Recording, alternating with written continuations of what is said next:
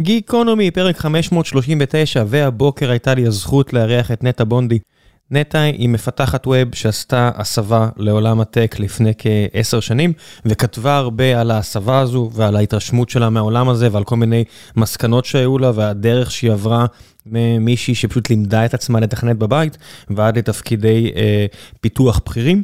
אז דיברנו על הדרך שהיא עברה, דיברנו על שלל סוגיות מהחיים המקצועיים שלי ושלה, ופשוט שיחה שמאוד מאוד נהניתי לקיים עם מישהי שמאוד אוהבת את מה שהיא עושה ומאוד טובה במה שהיא עושה, ותמיד כיף לפגוש אנשים כאלה, ובשביל זה יש לפחות עבורי את גיקונומי, אנשים שהם גיקים של העבודה שלהם, וזו מהות השיחה, הזו הייתה, מקווה שתהנו. ולפני שנגיע לפרק עצמו, אני רוצה לספר לכם על נותני החסות שלנו. אם אתם אנשים שאוהבים לחיות את החיים, לקבל תנאים מועדפים, לטוס למגוון יעדים, לצאת לחופשות, מסעדות גורמה וחוויות ייחודיות, כרטיס אמריקן אקספרס פלטינה הוא הכרטיס בשבילכם. הכרטיס מאפשר לכם כניסה למאות טרקלינים או לאונג'ים ברחבי העולם, לחוויית טיסה ברמה אחרת, חברות במגוון תוכניות נאמנות כמו אילטון, רדיסון, מריות והרץ אשר ישדרגו אתכם ויעניקו לכם מגוון הטבות ייחודיות, שדרוגים וכו', שירותי קונסריאז' עוזר אישי ללא עלות אשר יבצע עבורכם את כל הסידורים הנדרשים מהזמנת כרטיסים, שמירת מקומות במסעדות, סידורי טיסות ועוד. מדובר גם על כניסה לתוכניות ההטבות של Membership Rewards, אשר צוברת עבורכם נקודות ביחס מועדף על כל הקניות והתשלומים שתבצעו בכרטיס, ובנקודות ניתן להשתמש להנחות לכל חברות התעופה, לכל יעד ובכל מועד, וגם למגוון מלונות בארץ ובעולם באתר אקספרס uh, פליי. וכמובן למגוון רחב של הטבות, כגון הנחות להופעות, מסעדות ומגוון אחר של מותגים. לרשותכם עומדים מוקדי שירות 24 שעות ביממה לכל דבר שתצטרכו. המנפיקה היא פרימיום אקספרס בע"מ או ישראכרט מימון בע"מ, וכמובן שאי עמידה בפירעון ההלוואה או האשראי עלול לגרור לחיוב בריבית פיגורים והליכי הוצאה לפועל. ועכשיו, גיקונומי.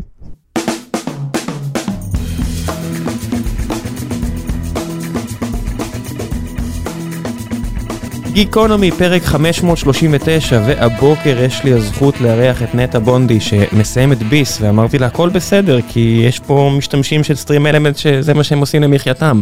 הם מסיימים את הביס מול המיקרופון, וזה בסדר גמור, אנחנו אוהבים את כולם. בוקר טוב. בוקר טוב, לא יודעת איך מתעלים על זה עכשיו. אני אגיד לך מה, ברגע שאת נכנסת, לקח לי הרבה זמן, והעובדים פה יודעים על הסטייה הקטנה הזו שלי, אבל בשלב מסוים, יש פה, שאני ממש רוצה להתרכז, אני מודה, אני מוריד את המוזיקה, ואני שם אנשים שאוכלים לי באוזן. אה, ASMR כזה? ASMR אוכל. המבט, הפעם הראשונה שזוגתי תפסה אותי עושה את זה, המבט על הפנים שלה היה קשה מנשוא, וכזה, מילא היית... עם מי התחתנתי? לא, עזבי את החתונה, לא חתונה, זה המבט על הזעזוע, זה היה כזה, כמו שדיברנו לפני כן על פדופיליה בטכנולוגיה, שאתה מגלה שמישהו שעבדת איתו עושה דברים נוראים, הכי נוראים שיש, ועל המבט של מה? מה זה האינטרו הזה לפרק, ראם? אנשים מקשיבים לדקה הראשונה, אומרים, נראה לי זה too much. אתה יודע... שכשדיברנו על זה שאני אבוא, אז אמרתי לעצמי, טוב, סבבה, כאילו, פודקאסט לדבר, אני אוהבת לדבר, מדברים על טכנולוגיה, אני אוהבת לדבר על טכנולוגיה. ואז, אחרי שצייצת אתמול, אז מלא אנשים כתבו לי, וואו, וזה, ועכשיו, אני, עכשיו אני חושבת שעשיתי טעות נוראית. פלוס התחלנו מלדבר על... על הכי גרוע שיש. כן. אנשים שאוכלים למיקרופון. לא, באמת שזה די מדהים שב-2022 יש אנשים שלא רק שמתפרנסים מהדבר הזה, אני מסתכל על זה ואני אומר, אין לי מה לבקר, הם עושים את זה ברמה כל כך גבוהה, יש איזה בחור, דרום קוריאני אני חושב, שהוא אומר, זו האמנות שלי. וכל סרטון כזה שלו, הוא לא עושה את זה בלייב, הוא עושה את זה ביוטיוב, זה איזה עשר דקות, רבע שעה, וההקפדה על כל שוט, על כל צליל, אני לא יכול שלא לכבד את זה, אני, אני, ו, וכל המגננות נעלמות, כי אתה אומר, במה אתה יותר טוב ממנו? מה אתה עושה שאתה חושב שאתה יותר טוב? האמת היא שבאופן עקרוני, אני חושבת שזה מדהים, הדמוקרטיזציה של התוכן שהגיע מפלטפורמות, אתה יודע, יוטיוב, אבל היום, אני, אני למשל בטיק טוק, אני מאוד אוהבת את טיק טוק, וזה שיש שם הכל מהכל, ואנשים באמת מתפרנסים ומתפרנסים מ... דרו אפואלו, הייתה עליה כתבה בהארץ לא מזמן. הבחורה הזאת בטיקטוק, מה שהיא עושה זה, אה, אתה, אתה מכיר, כמה להסביר על, אני בכלל, יש לי שאלה לגבי מי המאזינים. אני, אני קשה לי לפלח, זה, זה נע מחרדים ששולחים לי הודעה שכיף להם להאזין ולקבל גישה לעולם אחר, לשליח וולט שעשה לי פיסט באמפ אתמול בכפר סבא, ואמר, היי, ראם, אני מכיר אותך, גדול, ל... לאנשים בממשלה. גדול. אז זה, זה המאזינים. כי השאלות שהיו, שעלו בטוויטר היו בעיקר שאלות מאוד טכניות. נגיע גם לטכני. בסדר. ב- אתה בטיקטוק? אה, בגלל שאנחנו עובדים איתם עכשיו, אז, ולא הייתי לפני כן, אה, אז אה, באתי להיכנס כדי ללמוד, כי אני אוהב ללמוד להבין, וגיליתי שזה כמו קרק עבורי. ואחרי. שמצאתי את עצמי רבע שעה, 20 דקות נטו כל יום שם, מחקתי את האפליקציה כי הבנתי שעדיף אה, לפרודקטיביות שלי שלא, אבל זה לא שאני לא מכלה את זמני בטוויטר, אז פשוט אמרתי זה יותר מדי, אז כן. מחקתי, אבל אני עובד איתם, אז אני לא יכול שלא להעריך את העבודה ואת הפלטפורמה. זה, בעיניי זו פלטפורמה מדהימה. אני לא אומר את זה בסרקזם. לא, לא. אני כן. הבנתי. זה עבד, גם- זה גם- עבד כל כך טוב, לא עשיתי כלום, ואני פתאום 20 דקות שם. לגמרי. זה בדיוק העניין, זה מדהים. דרך אגב, יש אה, אה, פרק של, אפשר לדבר על רגע פודקאסט אחר? מותר, בטח, חייב, זה גם. תמליצי. אבל לא בעברית. חכה, עכשיו אני צריכה אפילו יותר. טוב, לא אני חושבת שזה היה reply all, שדיברו על האלגוריתם שלהם. דווקא מאוד, אתה מכיר את reply all? כן, ואני גם, האלגוריתם שלהם זה מהפיסות טכנולוגיה. ה- מדהים. כן. זה גאונות, גאונות. אז הוא באמת, אתה יודע, הוא, הוא, הוא, הוא, הוא יודע להגיד, הוא, הוא יודע להתאים לך תוכן בר, ברמת הפינצטה, ואז מה שזה עושה מהצד השני, זה שזה מציף את, את הלונג טייל, נכון? כי אתה רואה סרטונים, לא יודעת מה, ASMR של אוכל, שזה כאילו באמת נישה מאוד ספציפית. אפילו את זה שם, יש אפילו את זה שם, לגמרי, כן. לגמרי. ואני רואה סרטונים של... אמ, בחורות שעושות מונולוגים פמיניסטיים בזמן שהן עושות אה, איפור. והוא ידע להתאים את זה אלייך, בדיוק. מהר מאוד אפילו. בדיוק, בדיוק, הוא, הוא מציף קונטנט כל כך ספציפי, שזה באמת, אני חושבת שזה ממש, אה, זה, זה, זה, זה פלא טכנולוגי אני ממש. חושב שאת בערך בגילי, נגיד כמה שנים פחות, כמה שנים אה, יותר, וכשהיינו צעירים, שהתחיל, היה איזה פיסת תוכנה, שאני לא זוכר את שמה, רואים איזה אה, גיף כזה של אה, מישהי מחזיקה מגדת, אה, מישהי מחזיקה כדור בדולח, וזה בעצם איזה וריאנט על 21 שאלות, וה, והפיסת תוכנה הקטנה הזו זיהתה על, על הבן אדם שאתה חושב. והרמת דיוק בסוף זה איזשהו decision tree, זה איזשהו עץ ואתה מפלח. מספיק אנשים מפורסמים, כי רוב האנשים לא, לא חושבים על בן דוד שלהם ושואלים את התוכנה הזו מלפני 20 שנה, וזה עבד כל כך טוב, כי בסופו של דבר אם אתה עושה אלגוריתמים פשוטים יחסית, לא, לא מתחכם, אתה יכול להשיג כאלה תוצאות מדהימות. כן. למרות שאתה חושב שהאלגוריתם של טיקטוק הוא פשוט? אני בטוח שלא, אה, ואסף שגיא שמנהל את טיקטוק ישראל הבטיח לי שהוא יגיע, כי אסף הוא גם זה שפיצץ לי את השכל על, ה, על הבעייתיות. והבעייתיות, זה כך, אני מקווה, מקווה, מקווה שהם לא הולכים לכעוס עליי שאני מסביר את זה, אבל אני חושב שכמשתמשת תביני את זה יותר טוב ממני לפחות, שלקח לי זמן.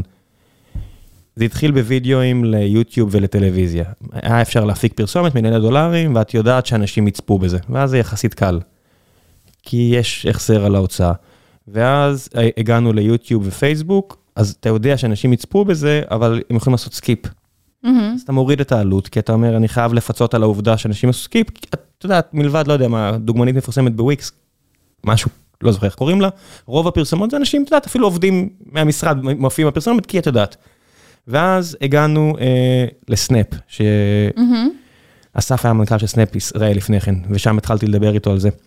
בסנאפ, בסנאפצ'אט, אה, כדי שכולם יראו את הפרסומת, צריך להשקיע אינסוף כסף, כי האלגוריתם הוא ככה שאם אנשים לא רוצים לראות את הפרסומת, תצטרך להשקיע הרבה יותר כסף כדי לפצות על האלגוריתם, כדי שידחפו להם את זה בגרון, את הפרסום.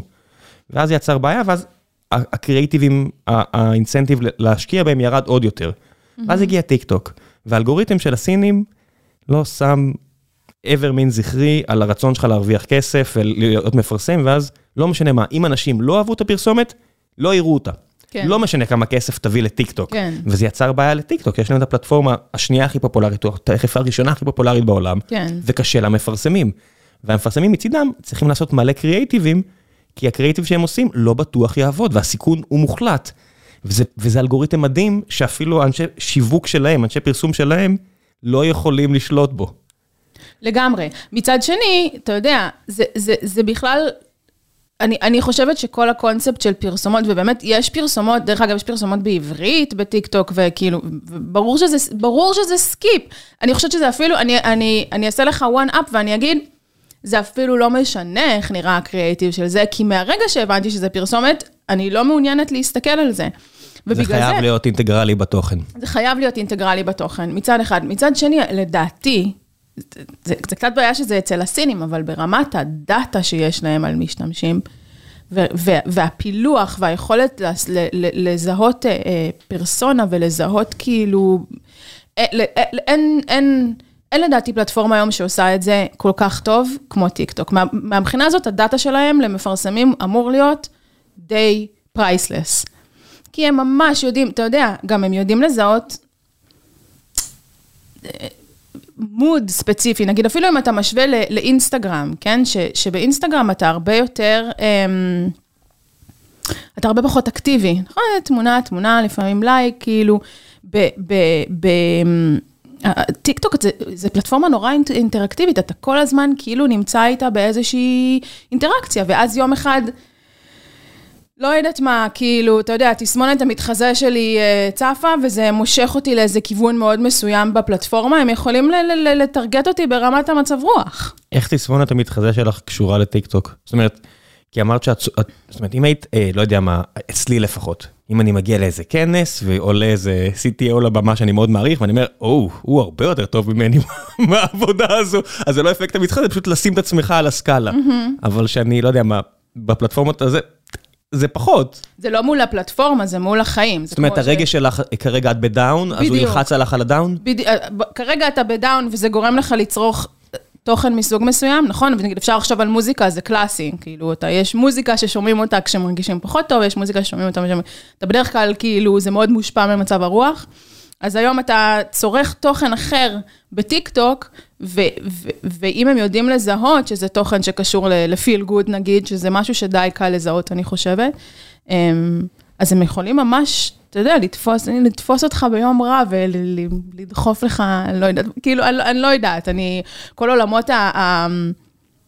ה הפרסום באינטרנט זה עולמות שאני לא מכירה אותם לעומק מבחינת איך הם עובדים, אבל אין לי ספק שהטרגוט בטיק טוק, הוא, הוא בטוח הכי מדויק שאתה יכול להשיג אין, היום בכל... הוא לא, הוא, זאת אומרת, לפייסבוק יש את הפילוח, בגלל שפייסבוק עשו את הפילוח, את העבודת פילוח אה, בצורה מדהימה, והמערכת פרסום שלהם כל כך טובה, ויש להם פור של כמה שנים, אז אולי הם עדיין טיפה למעלה, אבל פשוט הרגולטור שם לוחץ יותר והכל, ואני מניח mm. שטיקטוק, טיקטוק מפלצת, אבל יותר מעניין אותי לשאול, לאור המקצוע שבחרת, עשית הרי הסבה. כן. שאת רואה אפליקציה כמו טיקטוק, את כן. מוצאת עצמך, אה, חושבת, איך הם עשו את זה, מעניין מה זה, מה הולך פה, או שאת מתמקדת נגיד ב client, כי זה יותר התחום שלך? אמ, או שאת עושה הפרדה מוחלטת, כשאת צרכנית, את צרכנית, וכשאת מפתחת, מפתחת. אני חושבת שטיקטוק זה לא דוגמה טובה. שנייה, אני הולכת לסדר את המיקרופון. בטח. כן. אני חושבת שטיקטוק זה דוגמה קצת פחות טובה, כי אני, אני באמת מאוד בצד של הצרכן שם. אמ, קורה לי הרבה שאני נתקלת במוצרים, אמ, למשל פייסבוק מהבחינה הזאת, זה, זה מוצר מאוד מעניין. אני חושבת שחוויית ה-UI של פייסבוק היא לא אידיאלית. אמ, מעבר לזה, ש, מעבר לזה שהוא לא כל כך אה, אסתטי בעיניי, אבל יש נגיד שאלות, לא יודעת אם יצא לך להתקל, בעיות של סינכרוניזציה. של... המסנג'ר לא שמיש כמעט, מבחינתי. אז זה נגיד דברים שזה מעניין, שאתה רואה אותם, ואני חושבת שאתה מגיע ממקום טכני, אז אתה הרבה יותר מבין אותם אה, אה, בצורה טכנית, אתה מבין, קושי, אתה יודע, קושי בסינכרוניזציה בדאטה של פייסבוק הוא קושי כאילו בסדרי גודל. זהו, בגלל שאני מכיר גם את, את האתגר הטכנולוגי, ואני מכיר את החבר'ה שעובדים על חלק מהבעיות האלה, אני נהיה כל כך אמפתי, לצ... אני כבר נותן את התירוצים בשמם, לגמרי. אני רק אומר, טוב, תקשיב, בהיקף הזה, מה אתה שופט אותם בכלל? בדיוק. אתה, אתה מתעסק בסדרי גודל פחות, ואתה מעז בכלל לשפוט, אני ממש עושה עם עצמי דיאלוג בזמן שאני מתלונן. בדיוק, בדיוק. וגם באמת זה מעניין לי לחשוב, אתה יודע, לחשוב על איך בכלל פותרים בעיה כזאת. אני, אני לא בטוחה שזאת בעיה פתורה, זאת אומרת, גם, גם בתוך פייסבוק שיש להם צוותי פיתוח בטח מהטובים בעולם, שזה כל התפקיד שלהם לעבוד על הבעיות כן. האלה. והם לא משחקים בלגו כמונו, זאת אומרת, צריך להגיד את האמת. אני ואת, רוב מה שאנחנו עשינו בשנים האחרונות, אני מניח, שוב, אני מצטער שאני גם מכניס אותך לקטגוריה איתי, אנחנו מפתחים בלגו, זאת אומרת, אנחנו לוקחים אבני לגו, ספריות כאלה ואחרות, או מוצרים כאלה ואחרים, ומשתמשים בהם כדי לבנות מוצרים אחרים. במקרה של חברות כמו פייסבוק, אין דבר כזה, אתה צריך לבנות בעצמך את רוב הדברים, אין ענן, אתה הענן, אין, כן. אפילו UI, אז הם כתבו את React. כן. זאת אומרת, צריך להגיד את האמת, הרבה ממה שהם עושים זה שלהם, ואז האתגרים הם, אתה צריך לשכנע צוות בתוך החברה שיעשה משהו, כי זה לא עובד מספיק טוב עבורך. וואו, זה ממש מעניין. מעניין אותי אם הם, מעניין אותי אם הם עושים את ה... אתה, אתה בטח יודע, זאת אומרת, שאתה אומר שהם עושים את התהליכים הפנימיים האלה. אמ, הידע שלי מאוד מוגבל, אני, בסוף אני מכיר כמה אנשים מבין הכל, אבל מה שאני שומע מהם, אני, לדעתי, אחד החבר'ה שאני מכיר, הוא, הוא אחד המובילים שם ב- באינפרסטרקצ'ר, בתשתיות, והוא רק מדבר ואני רק, אני כמו איזה ילד מאוהב כזה, דבר עוד, אני רוצה לשמוע עוד על האתגרים האלה, אני כל כך אוהב לשמוע, דבר וואו, עוד. תשתיות של פייסבוק זה נראה לי... אני חייבת להגיד שברמת ה-UI, אמ, לא, לא יודעת. אולי, אני טיפה, פח, טיפה פחות סלחנית. אתה יודע, כי קל יותר, כי אנחנו מבינים שלתקן UI זה פוליטיקה, זה לא קושי טכנולוגי. בדיוק, לתקן UI זה, זה אמור להיות כאילו, נכון שה infrastructure הוא עדיין אותו infrastructure, כן? וכשיש לך איזשהו inconsistency נגיד של, של נוטיפיקציות, אז זה לא יעז, כאילו, ה-UI הוא לא הבעיה, ה-UI כאילו רק, למרות שיש שם גם שאלה של סינכרון, אתה יודע, מתי אתה מסתנכרן, ומה כאילו, cash invalidation וכל מיני דברים כאלה שהוא, הוא- זה גם בטח בעיות כן, אבל זה שנתקלים בהם. בסדרי גודל, אני בסדרי גודל. פחות סלחן על בעיות UI. לא, נו, כי... אבל אתה יודע שזה נורא מעניין, כי גם פייסבוק וגם למשל אמ- אמזון, UI מזעזע, מזעזע. נכון, אתה נכנס לזה, זה נראה כמו מה, אתה אומר כאילו, חבר'ה, מה, למה? כאילו, במה, במה זה כתוב, ב-jQuery, מה קורה? ואתה חייב להניח שבחברות בסדרי גודל כזה, הושקעה איזושהי מחשבה, ושאולי ה-UI מזעזע בכוונה. למשל באמזון, לדעתי, ההשערה שלי, זה שזה עוזר לייצר את אפקט ה... ה- קזינו של תסתכל, כן, את אפקט תסתכל הקזינו. למעלה. חרא, חרא, חרא, סליחה, מותר להגיד? בטח, בטח, מה שאת רוצה. חרא, חרא, חרא, וואי, זה, כן, נכון, הייתי... המברשת שיניים הזאת, זה כן, מה שאני צריך. בדיוק, את הבגד ים, נכון, תכף זה צריך בגד ים לילד, וזה פתאום, וה, והדופמין שזה נותן לך לעומת כל השיט שיש מסביב, אולי זה ה... אולי זה ה... ה, ה את כבר הלכת לקוזליטי, אני הולך פשוט למקום האפרורי שלי בתור בירוקרט של, אוקיי, יש לי עדר של חוקרים, ויש לי מנהלי מוצר, וכל אחד מהם אמון על, KP, על סאב מטריק מאוד ספציפי, והם עשו אלף ניסויים, וכל שינוי הם רואים שמזיז, את כבר הלכת למחשבה המקורית של למה זה קורה עם האפקט הזה של הקזינו והכל, אבל אני אומר בסוף, נורא קשה, פשוט בארגונים נורא גדולים, קשה להזיז, את יודעת, אני עובד עם אה, מנהלי ומנהלות מוצר של גוגל ואמזון, בגלל שזה הדיי ג'וב שלנו, טוויץ' ויוטיוב. ואנחנו עושים עבורם דברים, וכבר חמש שנים שואלים אותנו, למה שהפלטפורמות לא יעשו את זה? ואני עובד עם המנהלי מוצר של המנהלות מוצר ליתר דיוק. נורא קשה להזיז את המפתחים שם. זה לא כמו מפתחים בחברות שאני ואת עובדים, אה, שהרבה פעמים אתה לא מסכים, אבל מישהו יתעקש ואתה תעשה את זה. כן, כי ככה, כי אנחנו רוצים לזוז מהר, וכי זה חברה קטנה ואין לנו את הזמן לבזבז. בגוגל זה לא ככה. בגוגל נורא קשה ל- ללחוץ על מפתחות ומפתחים לעשות משהו שהן לא רוצות או לא רוצים. It is what it is, אני עובד עם. החבר'ה. זה, זה תרבות שהיא, שהיא מדהימה. מי מקבל את ההחלטות? בכל צוות זה משתנה, זאת אומרת, יש להם, ממה שאני, אני גם בטוח שלהכליל, זה כמו להגיד אוכל סיני. על אה, מדינה עם מיליארד וחצי אנשים. גוגל ופייסבוק, הם יושבים עכשיו בבית כזה, מה? אני לא, אני פתית שלג. לא, אני אומר, גם בגוגל יש כל כך הרבה מפתחים, ואני בטוח שמה שאני חווה עם כמה צוותים זה שונה מאשר צוותים אחרים, אבל לפי מה שאני חווה, בסופו של דבר, בצוותים שאני עובד מולם, המפתחים נורא חזקים, ואם זה משהו שלא יזיז מה אחת מאוד משמעותית ויביא להם את הבונוס שלהם, אז אני עובד עם מנהלי מוצר ואנחנו נעשה את זה, כי לנו זה מספיק חשוב. ובטוויץ' ממש עבדנו איתם, עם חלק מהמפתחים, על איזשהו פרוטוקול תקשורת שהיה חשוב לנו, ואיזשהו API שחשוב לנו, כי זה חשוב לנו, והמפתחים שם פשוט רוצים שדברים יעבדו, אבל מסביב יש מערכת שלמה שיוצרת תמריצים על דברים מאוד גדולים, ואם זה לא, אם אתה לא, אם אתה לא מזיז מחט עצומה בחברות כאלו, אז בשביל מה? why bother? את רואה את כמות הבאגים הרי שיש בפייסבוק, זה לא משהו שבחברה קטנה יותר, היה מתקבע על הדעת. משהו, משהו בתרבות הוא מאוד שונה מאיך שאנחנו חווים אותו. זה ממש מעניין. בא לי להמשיך לראיין אותך על זה עוד, אבל נראה אבל לי שזה לא לא. מטרת ה... כן, לא, אנחנו גם נביא, גם אמור להיות עוד מעט איזה בכיר, נגיד עכשיו אמור להגיע עוד מעט בכיר מפייסבוק שעובד על ה-VR, על, אה, ממטא, שעובד על ה-VR, ואני אני מאמין שהרבה אנשים שם בורחים מה-old land ל-new land, כי זה אה. אפשרות לבנות אה, משהו חדש מאפס ולא להתעסק ב... שמונה שבועות לעבוד על לשנות את הצבע, את הגוון של הכפתור, ואז לבדוק אותו מול כל המטריקות, כן. לראות מה, כמה זה כן. השפיע. זאת אומרת, מצד אחד אני מקנא בזה, ביכולת הזאת, גיל, ש, שפה שותף, המנכ"ל, אז הוא תמיד אומר לי, תבנה לי כזה, כדי שכל דבר נוכל לעשות מדעי. מצד שני, אני לא רוצה שההחלטות יהיו כל כך שכלתניות, כי אז אתה לא יכול לזוז כל כך. כן, גם בכלל יש שם, יש פה איזה פרדוקס כזה, נכון? שמצד אחד, ברור שהאתגרים הטכנולוגיים שהם עובדים עליהם, אתגרים טכנולוגיים של scale, כמו שאנחנו מדברים, זה מעניין בטירוף. גם יש משהו בעיניי במערכות ישנות, כאילו זה נורא כיף להתחיל את המערכת מאפס, אתה יודע, להיות מפתח. וזה- world. כן, ואתה בונה, וה product אומר לך, זה צריך להיראות ככה, ואתה בונה, ואז... יש משהו בשלב הבא, ב-leveling up, שהוא נהיה הרבה יותר מעניין. כשזה כבר בנוי, ועכשיו אתה הולך וצריך, א', להכניס שינויים, ופתאום אתה מבין כאילו איזה שטויות עשית, כאילו, כן. רק חצי שעה, שנה לפני כן. וב', אה, אה, אה, באמת להתחיל לגעת בבעיות שהן קצת יותר בעיות עומק.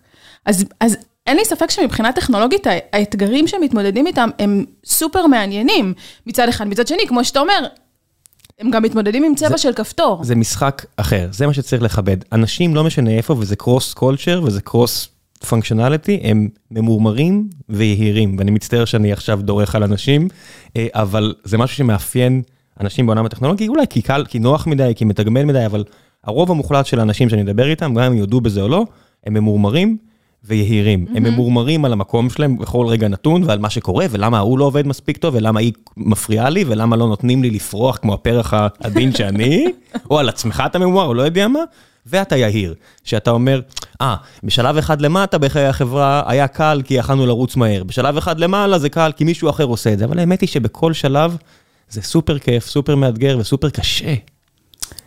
זה פשוט שונה, זה משחק אחר נכון. לגמרי. זה ממש, אנשים שהם ממש טובים ב... לא יודע, עכשיו אנחנו באבלואציה של מאות מיליוני דולרים, 250 עובדים, לא יודע כמה.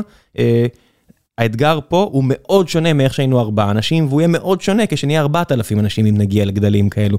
זה פשוט משחק אחר לגמרי, וצריך לכבד את העובדה שזה משחק אחר לגמרי. וליהנות ממה- ולנסות ליהנות ממה שאתה עושה, זה פשוט לפעמים קשה. כן, צריך לנסות ליהנות ממה שאתה עושה בכל מקרה.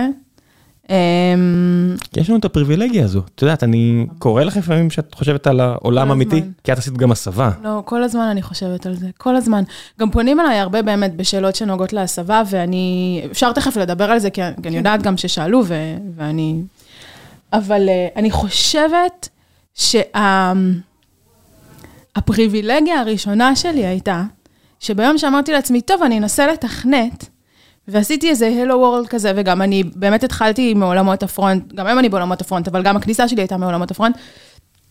אז אתה רואה הכל, כן? אתה עושה הלו וורלד ואתה רואה אותו, ואז אתה אומר, "או, אני רוצה שהוא יהיה אדום, לא יודעת מה, כאילו, ואתה רואה את זה, וזה היה כל כך מגניב, ש... לא, כי... כי... באיזשהו מקום זה כמעט היה בלתי נמנע שאני אעשה הסבה, זה רק היה צריך את, ה, את האנטרי פוינט הזה בשביל כאילו שאני, שאני אגלה כמה זה מגניב. ו, אבל זאת, זאת פריבילגיה עצומה, עצומה. עזוב שמשלמים לנו מלא כסף לעשות את הדברים שאנחנו אוהבים, שזה הרמה השנייה של הפריבילגיה. לעבוד בעבודה שאתה אוהב, כאילו, תסתכל שנייה ימינה, שמאלה, מחוץ להייטק, גם בתוך ההייטק, אבל בטח מחוץ להייטק. זאת פריבילגיה. בטח, אני, אני גם הפסקתי, אני גם מוריד את המילה היי, כי היא יוצרת יותר מדי כן, אה, לגמרי. בעיות של זה הייטק, מה, כל מה, שאת, כל מה שאתם עושים זה אה, לדאוג שגרביים יישלחו לכל העולם עם לוגו. כן אחי, זה טק, זה, זה פשוט אנחנו עובדים עם טכנולוגיה, טכנולוגיה היא מה שמאפשרת, זה לא הייטק, ואז זה גם מוריד את הבעיות של מה, בנק זה הייטק? לא, זה פשוט האם אנחנו עובדים בענף טכנולוגי או לא, ואז זה גם פותר את הבעיה, והעניין של... אני לא מדבר על זה אפילו שאתה אתה- אתה עובר, ואתה אומר, אוקיי, חם מדי, אני משרד ממוזג. גשום מדי, קר מדי, אני משרד סגור. מישהו פה דואג לי, מישהו פה מנק... אתה יודע, זה כאילו זה... לגמרי. אני, אני מצטער שזה, אבל לא עובר לי הדבר הזה, של... זה, זה, לא, זה מדהים. השילוב של רגשות אשם והיהירות והמרמור. אני חייבת להגיד שאני אני על כל הסקאלה שאתה מתאר. אני גם כל הזמן מרגישה כמה אני פריבילגית וכמה מדהים. איך שנאמר, אה, בן זונה בהייטק. כן, מברוק למי שהפיל את עצמו לבור חרא ההוא. וגם, וגם מהצד השני, אני גם, אני חושבת שאני גם, בטח יש לי את הקטע של אה, אה, מרמור ויהירות, אולי לכולם דרך אגב, יכול להיות שזה באמת, כאילו זה לכולם. משהו אנושי בכלל, ולא משהו של התחום שלנו. לא, זה פשוט פריבילגיה, כשאתה עובד במקום שבו אתה כל היום עובד. את יודעת, היה לי, מה שהכי ש... היה לי פעם אחת שאיבדתי את העשתונות ויש לי בעיית עצבים, אני חייב לטפל בזה, ויש הרבה אנשים שאני חייב להם סליחה, אז אני מצטער, אני מבטיח לטפל בזה יום אחד, אבל לקחתי את הילד לקופת חולים, ובזמן, והוא קודח מחום, את ילדים קטנים, ובזמן שאני הולך לשם, ואני יודעת, הולך מהר כדי להספיק להגיע, כי אני מודאג מאוד, אני מנסה לתפוס אותם בטלפון, כשיגידו לי אם אני צריך להגיע אליהם ולא לבית החולים, והם לא עונים, כאילו זה תפוס כל הזמן. ואני מגיע, והייתי כל כך עצבני כבר שהייתי מוכן להוריד למישהו את הראש, ו- ואני רואה שהם כזה, איש שנייה או שנייה לא היו ליד הטלפון, ואז הוא צלצל. ורבתי, ואז כמה שהייתי צריך להתנצל, כי אני לא מופרע לגמרי, ואני מסתכל, בואנה, היא שמונה, תשע שעות בלי הפסקה עובדת, ואני, כן. כן, בא לצעוק עליה, כאילו, ופה אין את זה. זה לא ככה. זה נורא, ראם, כן. זה יצא פרק נורא. אחרי לא, זה מה שיקרה זה. שיקחו אותו כל השונאי הייטק ויגידו, "נו, תראו את ה... שיקחו, שיקחו. אה, יש דברים אבל ש... דרך ש- אגב, כן. אני חושבת שהתנאים שלה אמורים להיות יותר טובים. התנאים אה. שלי לא אמורים להיות כאילו איזה מין פסגת שאיפות, פשוט כל הלמטה אמור להידחף למעלה, ו- ואין ספק, אין לי ספק, דרך אגב, שהרבה מדברים על כלוב של זהב וזה. יש לי חברה שהיא מורה, יש לי חברה שהיא אחות, הן עובדות שעות, אפילו עזוב שום דבר אחר, שעות מישהו טוען שלא? יותר ממני. בטח, שהייטק זה כלוב של זהב, שמסיימים לך הרבה כסף ואז קונים אותך וזה. אז אני תמיד אומר שדוב חנין היה כאן באחד המשרדים הקודמים, לא זוכר אפילו אם זה היה בסטרים או לא. אה, אני חושב שזה אפילו לא היה בסטרים, זה היה בחברה אחרת ש- שעוד הקלטתי בה. והקלטנו בשמונה בערב, הוא אומר, איפה כולם? אמרתי לו, אחי, אנחנו מקליטים בשמונה בערב אחרי העבודה, כדי שאני אוכל להקליט איתך. הוא אומר לי, אבל זה הייטק, לא כולם עדיין עובדים בשעות האלה? אתה חייב לצאת מה... להגיע לעולם האמיתי, זה לא, הכל טוב, אנשים כן, בבית. כן. ברוב הזמן, שמונה בערב, אנשים בבית, המשפחות שלהם איפה שהם צריכים להיות. לגמרי, לגמרי. זה, זה פשוט העניין של התפיסות, אבל הצד השני של המטוטלת הזו, זה שזה, לפחות אצלנו, וזה לא תמיד נחמד לומר, אה, זה באמת מריטוקרטיה. אם את לא שומרת על כשירות, אם את לא משתפרת כל הזמן, את תהיי בחוץ, וזה משהו שבמקומות אחרים, זה הפריבילגיה, יש להם את הפריבילגיה להיות ממש בינוניים. ולהמשיך להתפרנס. זה נורא תלוי מי, כן. זה נורא תלוי מי. אני לא בטוחה שנגיד ל- לרופאים ואחיות יש אה, פריבילגיה להיות אה, לגמרי בינוניים, אולי ב... ב- אתה יודע. יש רופאות שאני בטוח שנמאס להם מהמקצוע כבר עשרות שנים אחורה, והם ימשיכו להתפרנס יש כי גם חסר רופאות, הייטקיסטים שנמאס להם מהמקצוע. ואני חושב שהשוק הוא במקום להתפרנס. כזה, ש... שזה עולה, זאת אומרת, שוב, אני יודע שאנחנו לא דוגמה, כי אני באמת, חשוב לי העניין של כן להיות בעשירון השמיני בשכר, וכן לתת הכל, אבל מצד שני אני גם, יש לי לואו טולרנס למי שלא רוצה, אלא אם כן יש סיבה טובה, אמ, ואני מבין שזה די חריג, אבל זה משתנה, אני חושב, אצל כולם, בטח אחרי שיהיה את התיקון לשוק, זה ככה, אתה יודע, תמיד יש את הכתבות האלה בוויינט של, אה, אני בן 40 ואין לי עבודה, או מהצד השני, אני בן 22 ובדיוק יצאתי בתקופה של משבר ואני לא מוצא עבודה, וברור שאני הולך לכתוב את הטוקבק, אבל זה תמיד יהיה... כן, כנראה הזנחת את עצמך. לא, כאילו זה כמו שחקן כדורסל של למה אין לי מקום ב-NBA? כי אתה כבר לא מספיק טוב, וזה, וזה משהו, אבל מצד שני, תמיד אפשר לחזור להיות טוב. בעיניי לפחות. ב- אולי בתעשייה שלנו, אני מדבר על התעשייה שלנו. ואולי גם, אני, אני לא בטוחה שזה אפילו תקף לכל התפקידים בתעשייה שלנו. אני חושבת שתפקידים טכנולוגיים הם הי- היום, בטח בשוק של היום, שהוא פשוט באמת כאילו מטורף. אמ, אבל אני חושבת שאולי יש תפקידים שהם פחות טכנולוגיים, שגם שם יכול להיות קשה. אמ, זה לא קל, אני לא אומר שזה קל, שני, כן. מצד שני, זה, זה כיף, נכון? זה כיף לעבוד במקום שדורש ממך להיות הכי טוב שאתה יכול להיות, ולא כן. בינוני. אני לא מדמיין משהו אחר. כן. זאת אומרת, ממש. עבדתי שנתיים בבנק, כשקמנו את פפר, והדיסוננס הזה בין אנשים שרוצים לנצח, ויש הרבה כאלה בארגון של עשרת אלפים אנשים, ואז הם מוקפים באנשים אחרים, שזה לא. מעניין אותם. והתסכול הוא עצום.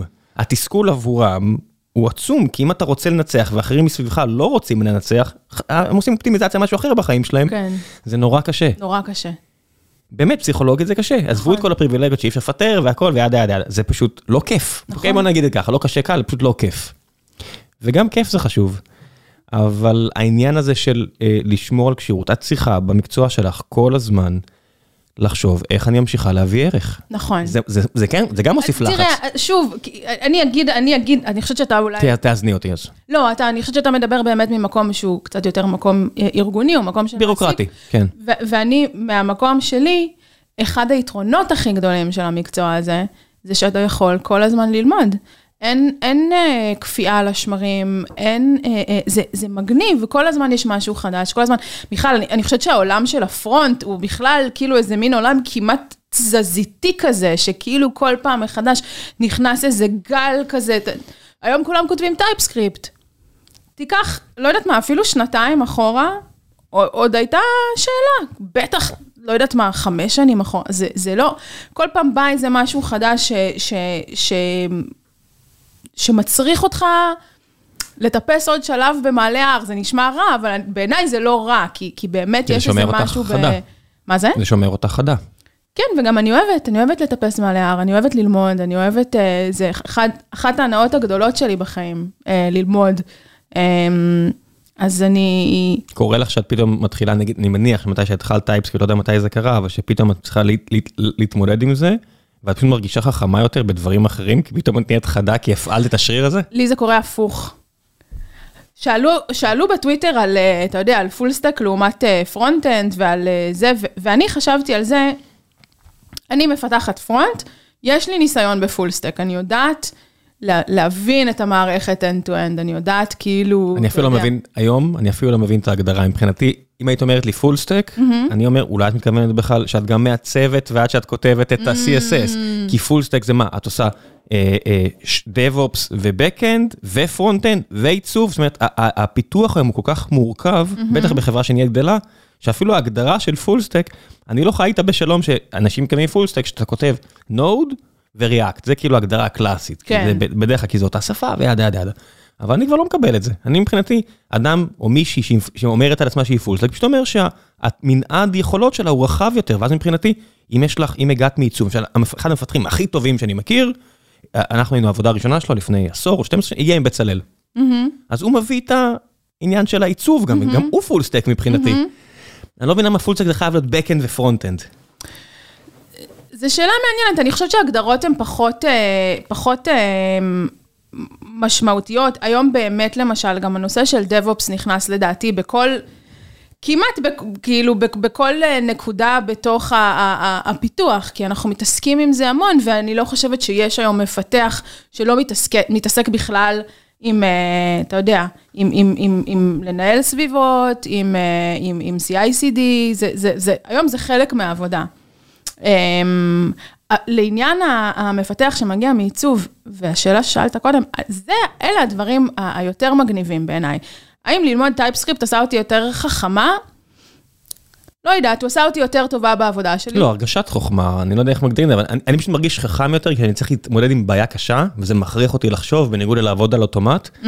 אני פתאום אומר, על דברים אחרים, אני בסוף היום אומר, וואי, אני מרגיש חד, אני מרגיש energized. אני אוהבת כשיש ידע שמגיע ממקומות אחרים, ונכנס לתוך העבודה שלי המקצועית. למשל. למשל, למשל, אתה נתת דוגמה מצוינת, בן אדם שמגיע מעולמות Mm. של עיצוב, אוקיי?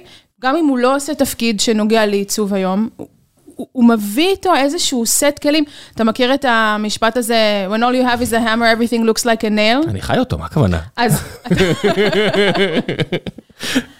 אז מי שיש לו יותר מכלי אחד בטולבוקס, זה, זה מביא איתו איזה משהו אחר, זה מייצר איזה משהו אחר. אני חושבת שאחת ה... ה...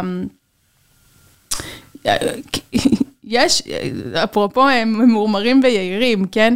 יש נטייה לאנשים שעובדים ב tech, ובמיוחד אולי למהנדסים, לראות הכל, את כל העולם מתוך הפריזמה הזאת, המשקפיים האלה של ההנדסה. עכשיו, איך תתמודדי עם scale? בדיוק, איך תתמודדי עם high scale. גברת, איך תתמודדי, יופי של כאילו, הצעה, אבל איך תתמודדי עם scale? אני סופר כזאת, להנדס לו"ז כאילו של משפחה, זה- כאילו, זה בעי- בעיית אה, הנדסה, מה זאת אומרת? אני- רק רוצה להגיד לך שגיל, לא- הוא כבר לא עושה את זה, אבל אחת השאלות פה למנהלי מוצר, זה תבנה לי אפליקציה לתכנון משפ- לתכנון חופשות משפחתיות. גדול. זה, זה השאלה שאנחנו, אולי זה עדיין, ואני מצטער שאני ככה מוציא את זה החוצה והרסתי לנו כחברה, אבל זו שאלה מפעימה, כי גורמת לך להבין כמה כל דבר זה בעיה אינסופית. לגמרי, לגמרי. אז אתה יודע, אז אנחנו מאוד מהנדסים, ואז הרבה פעמים אנחנו ניגשים מאוד לדברים מתוך, מתוך אה, אה, נקודת מבט של הנדסה. ואז למשל, בסדר, כשאתה כותב קוד, שאלות של אה, קריאות, היה לי, היה לי פוסט בטוויטר לפני כמה זמן, לפעמים אני כותבת בטוויטר ואני לא מבינה איזה רגשות עזים אני אוציא מאנשים, עד שכאילו, עד שזה תופס איזה מין תאוצה כזאת, ואת אומרת, "א- אוקיי, כאילו, חבר'ה, כולי מה? כו- כולי מה? מה? יש פה 140 תווים, 280 תווים, כאילו מה? אבל כתבתי על אמפתיה בקוד, וכמה אני חושבת שאמפתיה זה חשוב למתכנתים. כי אם אתה רוצה לכתוב קוד קריא, לכתוב, אמא שלי, אה, זה, אם אתה רוצה לכתוב קוד קריא, אתה חייב להיות מסוגל במידה מסוימת לשים את עצמך בנעליים של מישהו אחר, להוציא את עצמך שנייה מהראש שלך ולעמוד בתוך ראש של בן אדם אחר כלשהו.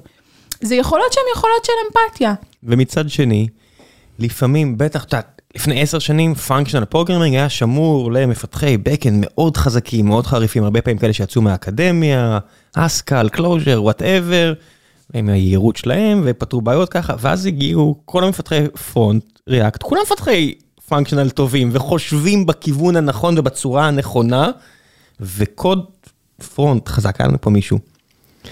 אמן קוד, באמת ארטיסט, לא רק אומן. ואתה מסתכל על הכל, אתה אומר, אוקיי, אני, אני צריך להבין מאיפה אני מתחיל, איפה אני בכלל דוחף את הרגל, אבל כשאתה מבין את זה, כשאתה מבין מה הוא עשה ולמה הוא עשה מה שהוא עשה, פתאום זה אקוודוקט. אני תמיד מביא שותף שלי בחברה הקודמת, וגם הוא עבד איתנו, ופה, וכל מיני מקומות, אני תמיד אומר, הוא היה בונה אה, מערכות מים, אקוודוקטים, ואני כמו בריטי שהרומאים עזבו, הייתי בוהה בזה, ועושה, אוקיי, אם זה מקולקל, אני לא בטוח שאני יודע לתקן את זה, אבל כשזה עובד, זה עובד מושלם. אז יש פה את ה trade-off הזה בין לעשות משהו שהוא חכם גם. האומנות פה זה לא סתם בשביל להתרברב בזה שאתה יודע לכתוב כמו שצריך, אלא יש משמעות לדברים האלה. אבל הבעיה היא שאם לא הסברת, לא טיווחת, או שאתה מוקף באנשים שהם לא מסוגלים להבין את זה, ירית על עצמך ברגל. נכון.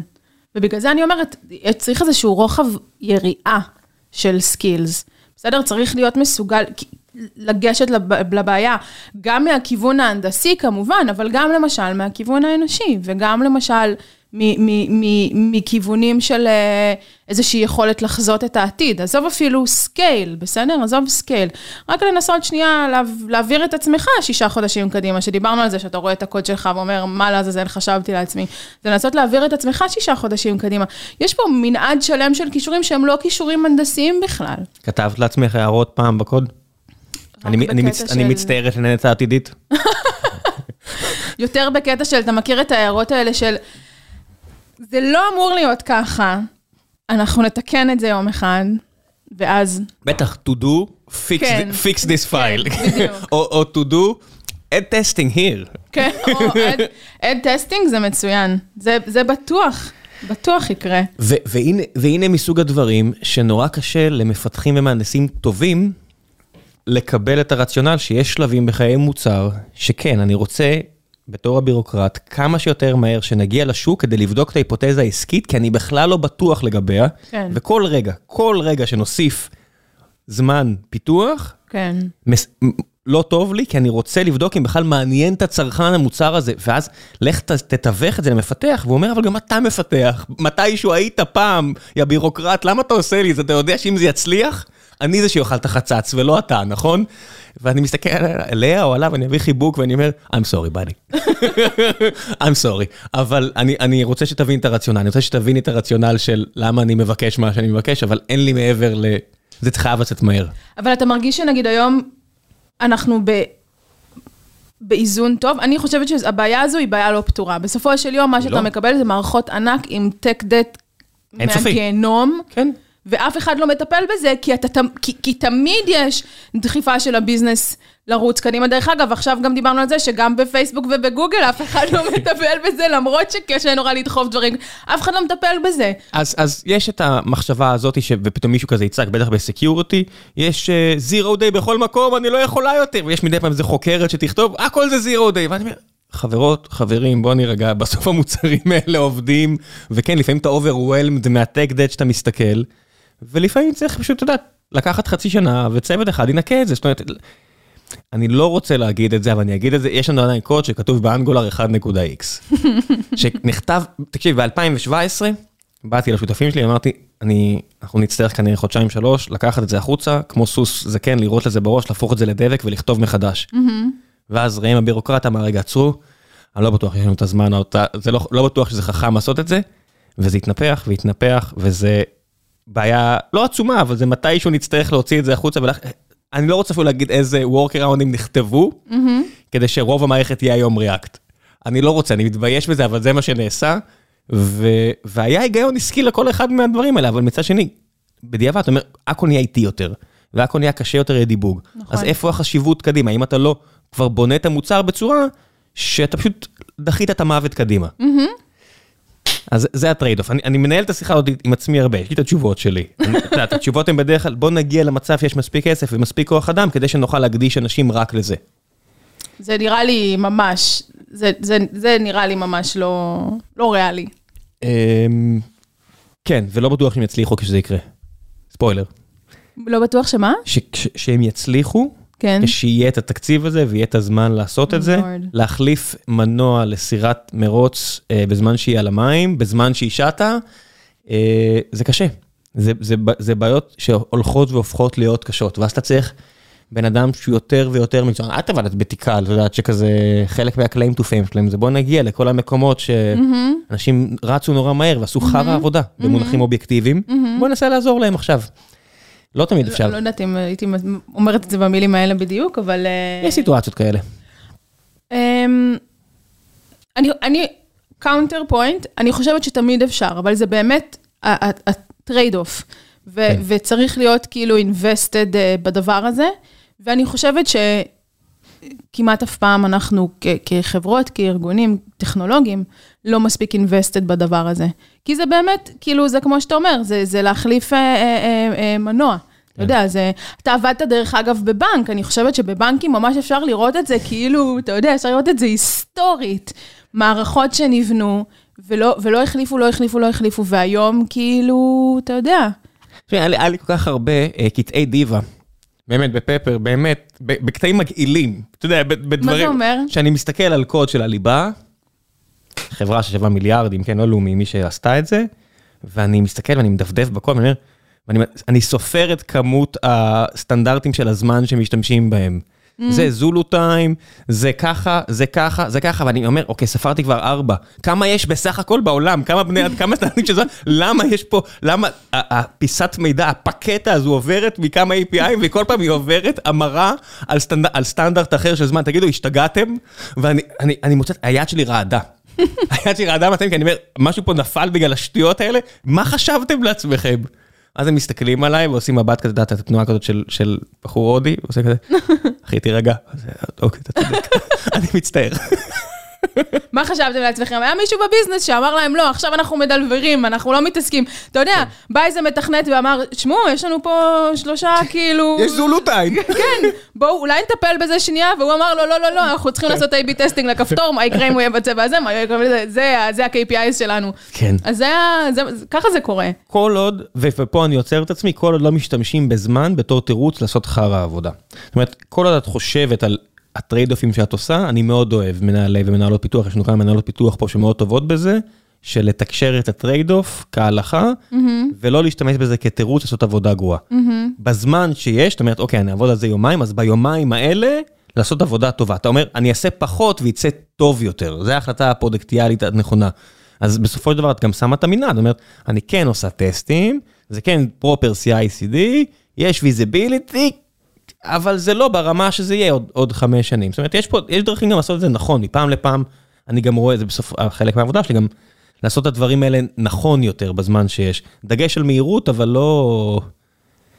למצוא לא את חפלאפ. האיזון. כן. למצוא את האיזון. וזה כמעט תמיד מתפוצץ לך בפנים באיזושהי רמה. כן, כמעט תמיד אתה בטוח שמצאת, ואז כעבור אה, תקופה אתה אומר לעצמך, זו עוד הסיטואציה הטובה. הסיטואציה הרעה זה לסיים אה, יום ולעשות, ולהגיד לעצמך, עשיתי החלטות לא טובות. אני אפילו לא יודע אם היה לי משהו יותר טוב לעשות, "Hmm, עשיתי החלטות לא טובות. וכיוון שאני פשיסט, יש, יש לי תמיד את ה... יודעת, כזה כמו קצין גדול שהיום רצה להיות ראש ממשלה, או יהיה ראש ממשלה, או לא יודע מה, ואמר לי באיזה פעילות פעם, לא בטוח שכולכם תחזרו. ואז אני אומר, מה זה לא בטוח שכולכם תחזרו? זה אני, מבין הכולכם. Who is this, you talk of? מה זה אומר לא כולכם תחזרו? אל תגיד לי את זה, תסתיר את זה ממני. מה? איזה מין דבר זה כן, להגיד? זה שטויות של קצינים, אה, קצינים קרביים, אבל אני אומר, זה בדיוק זה שאתה עושה החלטות טכנולוגיה, ואני אומר, אני חושב שעשיתי החלטה לא טובה פה. ואתה שולח את המפתחים איתם לעשות עבודה שמבאסת אותם, וזה קשה, זה קשה שאתה יודע שאתה מבאס אותם, ו... ו...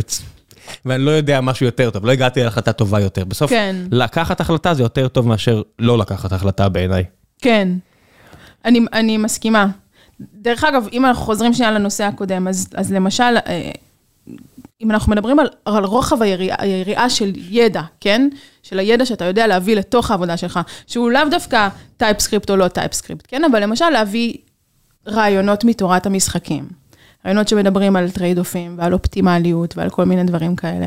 זה, אתה רואה איך זה עוזר לך ביום-יום לנהל את, ה, כן. את העבודה שלך. אמ, אולי? אני... בוא נדבר קצת ניהול קריירה. איך, תספרי לי, מתי התחלת? מתי התחלתי כ- כמתכנתת? כן, לא מתי נולדת. לא, כי הרי יש לי קריירה שלמה קודמת. כן, אבל בסופו של דבר, יודעת, אה, שמישהו מתחיל לספר לי על, אה, על ימיו בתור אה, לא יודע מה. מה שרלוונטי. אם, אם את חושבת שזה רלוונטי, אז זה רלוונטי, אבל בסוף, אה, לרוב מה שרלוונטי זה חייך המקצועיים הנוכחיים. בסדר. אמ, אני מתכנתת כבר משהו כמו עשר שנים. אמ, מה גרם לך לעשות את המעבר? אז הסיפור הוא שעבדתי ב... אה, אני מגיעה במקור מעולמות של אה, פיתוח עסקי. והיה איזשהו שלב שרציתי להקים אה, סטארט-אפ. אה, אני ועוד שותפה, היא הייתה הטכנולוגית, אני הייתי אמורה להיות הצד העסקי של הדבר הזה. אה, התפטרנו מהעבודה, הלכנו אחרי החלום, אה, ואז אחרי, לא יודעת מה, איזה שלושה חודשים, היא אה, באה ואמרה לי, וואי, תשמעי, מסתבר שלהקים סטארט-אפ זה ממש קשה, אה, אני לא רוצה לעשות את זה יותר. אה, ומצאתי את עצמי לבד, אחרי שכבר, אתה יודע, התפטרתי מהעבודה והלכתי אחרי איזה משהו שמאוד מאוד רציתי. אמ, ובנקודה הזאת אמרתי לעצמי, אוקיי, כאילו, או ש... מה, מה האופציות? מה זה, כן? אפרופו trade-off ים וזה, כאילו, מה, מה את יכולה להחליט ומה, ומה המשמעות של כל החלטה? אז, אז יכולתי לחזור לעבוד, יכולתי ללכת לחפש אה, שותף טכנולוגי שבאמת, אני, אני חושבת שזה אחד- הדברים הקשים. אני חושבת שהמדינה הזאת מלאה בסטארט-אפיסטים שאין להם שותף טכנולוגי, זה אחד הדברים הקשים למצוא מישהו שיש להם, הם מאשימים אותו בזה שזה לא הצליח. אבל זה כבר, זה כבר one step ahead, כאילו, אנשים, כמות האנשים שמסתובבת עם רעיונות ומחפשת מי שיעזור להם כאילו לממש את זה היא, היא עצומה. אז אה, ידעתי שאני יכולה להיכנס לתוך הפול הזה ולהתחיל לחפש אה, שותפת, שותף טכנולוגי. ו... וה- והאופציה השלישית, אמרתי לעצמי, אוקיי, כאילו אולי, אתה יודע, צריך, צריך להתחיל מ-MVP, צריך להתחיל מאיזה משהו מאוד רזה, כאילו אולי, אולי ננסה. ננסה, מה, מקסימום תיכשלי, כאילו, מה כבר יכול להיות, כמה כבר יותר יכול להיות אה, זה. אמ, ולימדתי את עצמי אה, אה, פיתוח, ווב, וישבתי בבית ובניתי את ה-MVP, ובניתי את ה-MVP. מאיפה ו- מתחילים? מאיפה מתחילים? מהאינטרנט. אפשר ללמוד לפתח לאינטרנט. באינטרנט. אני יכולה לתת מה, שמות. יודמי? לא, באמת, כאילו, מעניין אותי, כל אחד אה, בדרך אז, שלו. אה, אז בזמנו, אמ, אה, Code Academy היה חינם, וזו פלטפורמה מקוונת שאתה ממש כותב בקוד. אז אה, אתה, אתה יודע, יש לך מין אה, כזה קוד אדיטור בתוך ה... זה, ואתה, ואתה מקבל חיוויים על, ה, על, ה, על, על מה שכתבת. Um, היום היא כבר חצי חינמית, חצי לא חינמית, אבל היא אינטראקטיבית, וזה מה שחשוב, אני חושבת. כאילו, מהשנייה הראשונה כתבתי קוד, ומהשנייה הראשונה, כמו שראיתי, כמו שאמרתי, ראיתי אותו כאילו מתרנדר, וזה היה נורא מגניב, יכולת לראות כאילו מה אתה בונה. זה משהו שנורא חשוב לי להדגיש, של לראות סרטים לא יהפכו אתכם לאנשי מקצוע.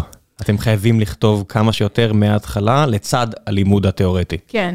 וגם אני חושבת שזה פחות כיף, נכון? זה פחות כיף לראות מישהו כותב קוד, כמו להיכנס, להיכנס ל-DevTools ופתאום לכתוב, ולכתוב פונקציה, וזה כן עובד וזה לא עובד, ופתאום זה כן מייצר משהו על המסך, וכאילו מגניב.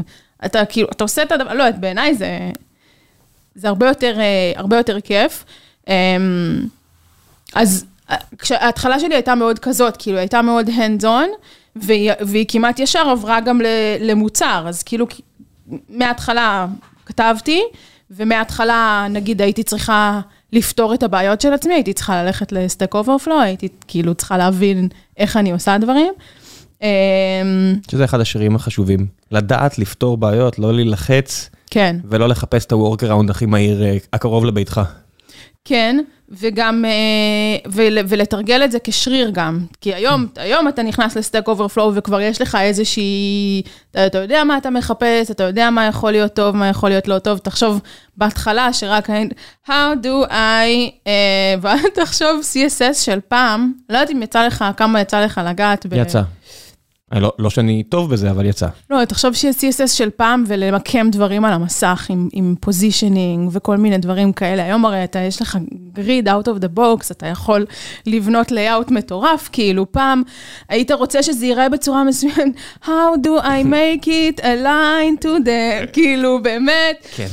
אז וגם היכולת שלך, ה-discernment שלך לגבי מה נכון ומה לא נכון, הוא, הוא ברמה הרבה יותר נמוכה, אבל העניין הוא שאין דרך ללמוד את זה בלי לעשות את זה.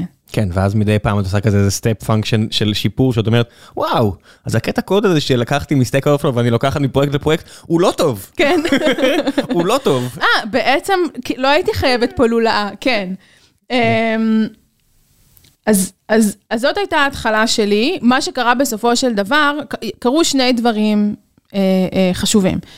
אחד זה שיצא שישבתי בבית איזה שנה וכתבתי קוד, ואז, אתה יודע, אחרי שנה שאתה לא מרוויח כסף ולא עובד, אז אתה אומר לעצמך, טוב, אולי אני צריך להבין מה קורה, ואז אמרתי לעצמי, שנייה, אבל לא עשית, לא עשית, לא עשית סטארט-אפ, עשית קוד, אולי את צריכה ללכת לכתוב קוד, אולי, אולי קוד. ו, ו, ובמקביל, מה שקרה, וזה היה קריטי, זה שבן הזוג שלי, שהוא מפתח וחברה מאוד טובה שלי, אמרו לי, כן, אולי תלכי לכתוב קוד. זה קריטי, שאלו אותך, שאלו על הסבה בזה, זה קריטי, שיהיה מסביבך את האנשים שיודעים, שא' יכולים להגיד לך, כן, מה זאת אומרת? כי, כי שוב, יהירים וממורמרים, כן? נורא קל להסתכל על זה מבחוץ ולהגיד, אני, יש לי סיפור. learn to code, השטג. השטג learn to code. יש לי סיפור, כשהרבה פעמים שמדברים איתי על, על נשים ועל הסללה של נשים, אז אני מספרת איך סיימתי את התיכון עם בגרויות במתמטיקה חמש יחידות ופיזיקה חמש יחידות, בציונים 90 ו-95. לימור לבנת הייתה אז שרת החינוך, אני חושפת את הגיל שלי. קיבלתי מכתב משרת החינוך על זה שאני בת ושברתי את תקרת הזכוכית במדעים, ואיזה יופי. וואו, זה נורא ואיום. אני, אנחנו, אנחנו אותו גיל ככל הנראה בערך, אני לא מבין, כאילו למדתי בכיתה שסיימה את כל המתמטיקה נורא נורא מהר, כל החמש יחידות, בגלל זה כיתה י' או משהו, היה שם רוב נשים. הם קיבלו את המכתבים האלה נראה? לדעתי כולן קיבלו את המכתבים האלה, וכנראה שלא הרבה קיבלו את המכתבים האלה, ראם, אז אני מעריכה שלא שלחו אותם אני לא קרה לי שנתקלתי בעוד חברה, וסיפרתי לה על המכתב הזה, אולי שלחו רק לך. והיא אמרה לי, אה, גם אני קיבלתי. לא, אז הנה, אולי שלחו רק לך. לא חושבת, אבל מעריכה ששלחו לשכבה מסוימת. זה עשה לך אפקט טוב או אפקט רע? אני הייתי מאוד מופתעת, כי אני לא הבנתי שאני עושה, זה היה מעניין, מתמטיקה זה מעניין, פיזיקה זה מעניין, היה לי, זה היה המקצועות שהייתי הכי טובה בהם, זה היה לי כיף. לא הבנתי שאני עושה פה, נכון, הסתכלתי בפיזיקה מסביב, הייתה אני ועוד בת בכיתה של 30.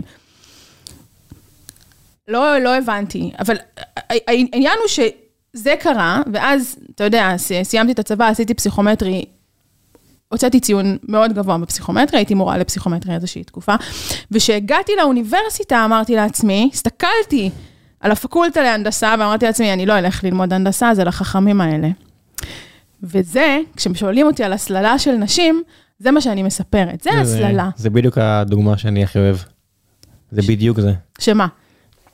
זה, זה מה שאת אמרת עכשיו, אני אומר, מה, מהכיתה ההיא שציינתי, כולן, אני לא צוחק, אני לא מצניע, באמת, כולן היו יותר טובות ממני.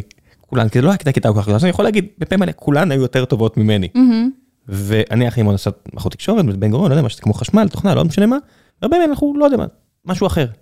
והם כולן היו עם פוטנציאל טכני גבוה ממני. כן, אה, יש שם, יש שם כמה באמת שאני אני יודע שהם פרינציפל אנג'יניר בגוגל וכאלה, כן, זה לא, לא, אבל היו כמה שאני אומר, למה לא? כן, נכון, למה לא? למה לא? ו...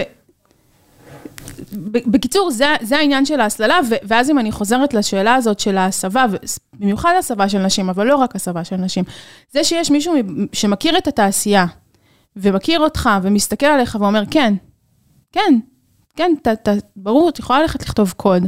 זה היה פרייסלס. אני חושבת שאם לא היו לי את שני האנשים האלה, את בן זוגי ואת החברה הזאת, שהיו אומרים לי את זה, אני לא מאמינה שהייתי היום מתכנתת. כי אני מתוך עצמי לא הייתי מסוגלת להעלות את זה על הדעת בכלל. זה של החכמים ההם. כן, ואז תוסיפי מישהי שהיא לא רק אה, אישה, אלא אולי גם ערבייה, mm-hmm. ואז גם אולי פריפריה. את mm-hmm. יודעת, כל המיקסים האלה, שאם נכון. אין לך את ה role models מסביב, זה משהו אחר, עזבי חכמים, זה אחרים. נכון. זה אפילו לא חכמים, אפילו את יכולה לחשוב, כשאתה גר בפריפריה, כשאתה נולד בפריפריה, אני, אני מכיר את זה מן הסתם כבאר שבעי, אתה לא מרגיש פחות טוב, אבל יש others, ואתה משלים, אה, להם יש מישהו שעוזר להם, להם יש זה, mm. אתה משלים את הדיסוננס הקוגניטיבי הזה של איך, אם אתה מרגיש טוב, למה אתה לא מצליח עם מישהו אחר.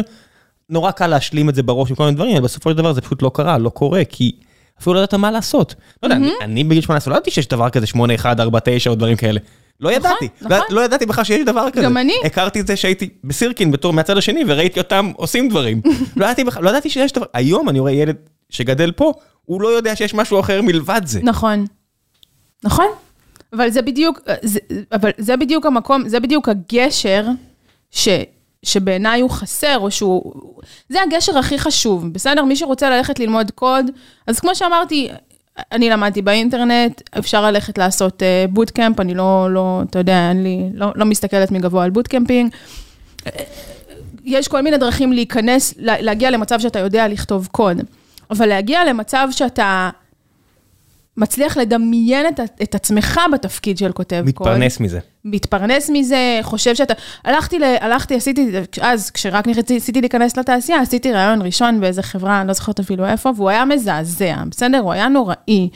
ואז באתי לא, לאותה חברה ואמרתי לה, אה, עשיתי רעיון, זה היה נורא, אני לא חושבת שאני יכולה להיות מתכנתת. היא אמרה לי, והיא מה, הייתה... מה היה, מה היה מזעזע? היחס, החוסר יכולת שלך לענות על שאלות? הייתי ועודני לא טובה בשאלות whiteboard. אל תבקשו ממני לכתוב קוד בלי סביבת, בלי code editor, בסדר? אני לא עובדת ככה. אל תעשו לי כאילו, אה, אל תבחנו את הזיכרון שלי על איך, שוב, אז היה CSS, אני זוכרת בוודאות שהייתה איזו שאלה של positioning, של אה, משהו בתוך משהו, או ואיך היית עושה. עד היום אני לא יודעת להגיד לך אם זה אבסולוט בתוך רלטיב, או רלטיב בתוך אבסולוט, אין לי מושג, תביא, תפתח מחשב, אני אגרום לזה לעבוד. אבל מה אתם שואלים אותי? בסדר, לא משנה. היה רעיון מאוד קשה, לא הכרתי שום דבר אחר, באתי לאותה חברה שהיא, דרך אגב, אתה יודע, עשתה את כל המסלול, יוצאת, יוצאת 8200, כן. עשתה את התואר במדעי המחשב, כאילו במסלול הקלאסי שבדרך כלל מגיעים ממנו לתעשייה. אמרתי לה, אני לא חושבת שאני יכולה להיות מתכנת את זה, היה ממש גרוע, אז היא אמרה לי, את יודעת כמה רעיונות עשיתי לפני העבודה הראשונה שלי? אמרתי לה, כמה? היא אמרה לי, 60.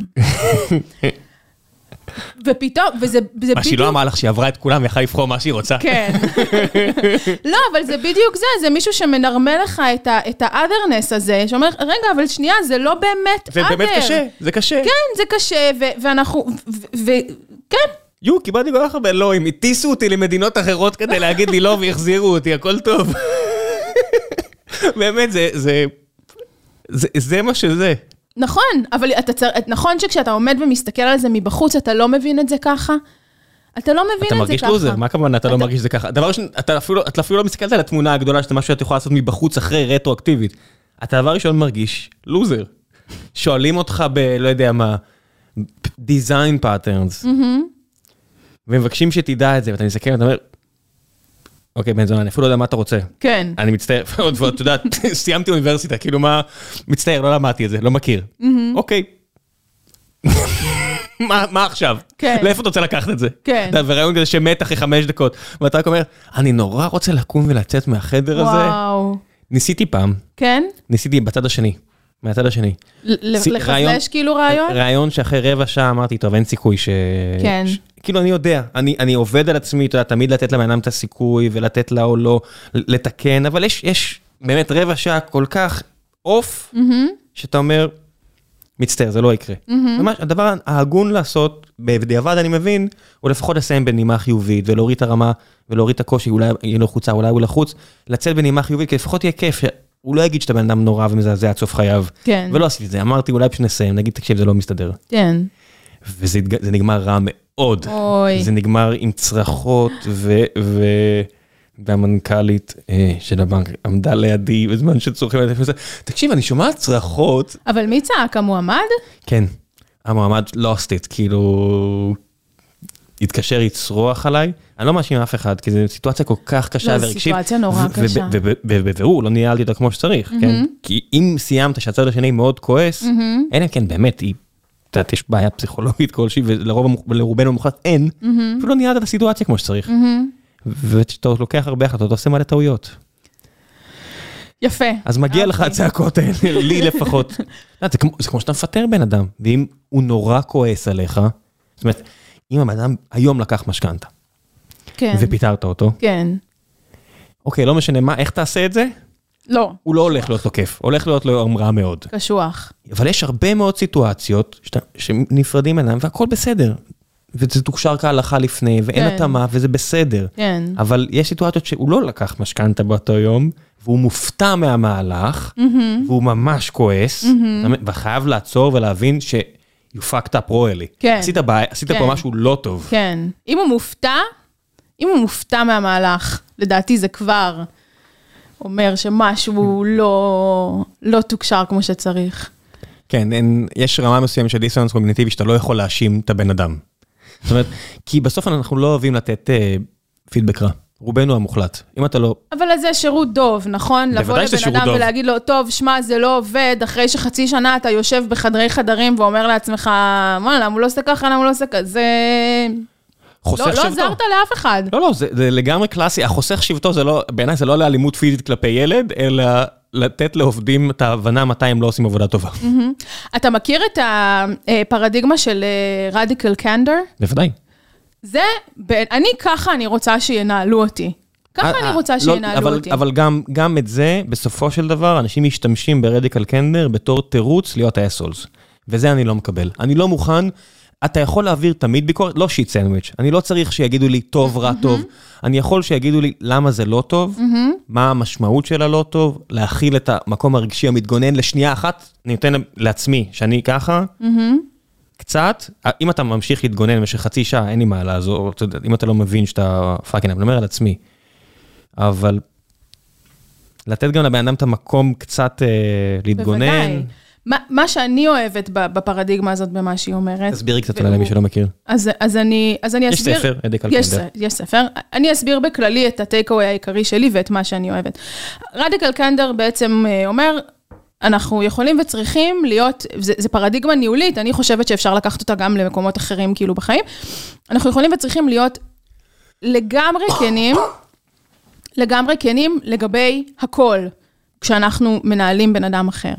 אמ, כולל, דרך אגב, אתה יודע, באספקטים ה- של העבודה זה ברור, אבל גם למשל, אה, ראיתי דוגמה של זה, שאני כבר לא זוכרת אם זה מגיע מהסופרת או שראיתי מישהו אחר שמדבר על זה, בן אדם שיש לו ריח גוף רע, כן? הוא מגיע למשרד ויש לו ריח לא טוב, זה, אם יצא לך להתקל בזה, זה בעיה שהיא... יש לו מקלחות בגלל זה.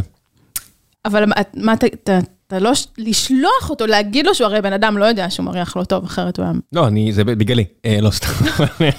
לא, אתה לא יכול, אתה לא יכול, על, על מאפיינים פיזיולוגיים, אתה צריך to tread very very very very very נכון. lightly, וב-99% מהזמן הדבר הנכון לעשות זה לסתום את הפה. אז מה שהיא אומרת זה ככה, אתה יכול להגיד, אבל זה חייב לבוא על מצע של יחסים כאלה, שהבן אדם הזה יודע שאתה בצד שלו.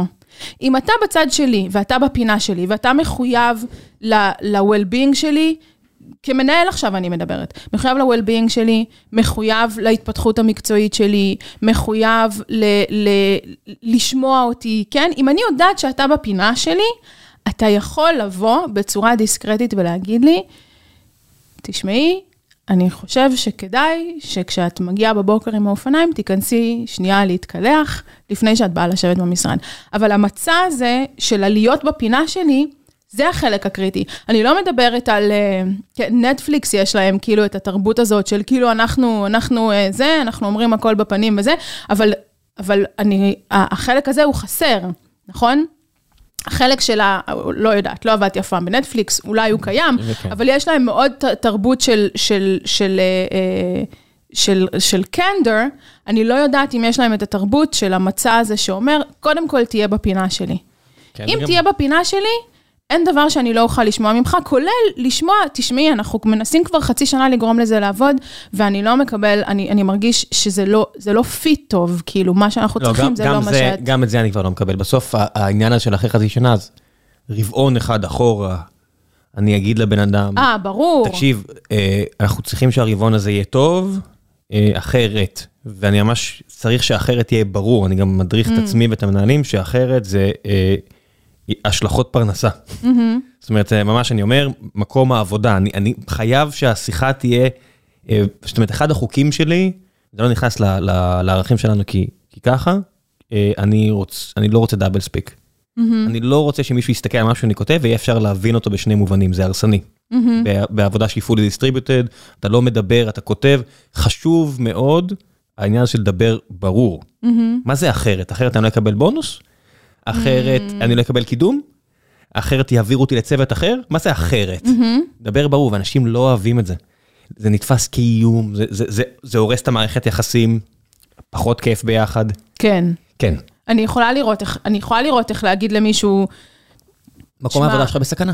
כן, מקום העבודה שלך בסכנה, זה גם, זאת אומרת, אני בטוחה שאתה יודע את זה, גם זה באמת גם שולח אותו ללינקדאין. כן, כאילו, אז הוא, כי, כי מי רוצה לעבוד ככה? עכשיו, יכול להיות שזה... בטוח שזה for the best, בטוח שזה עדיף על פני ליפול על מישהו פתאום ולהגיד, טוב, תשמע, שימוע. א', זה לא חוקי בארץ, מה, לעשות שימוע? לא, להפתיע. אדם יכול- להפתיע בשימוע אתה לא יכול?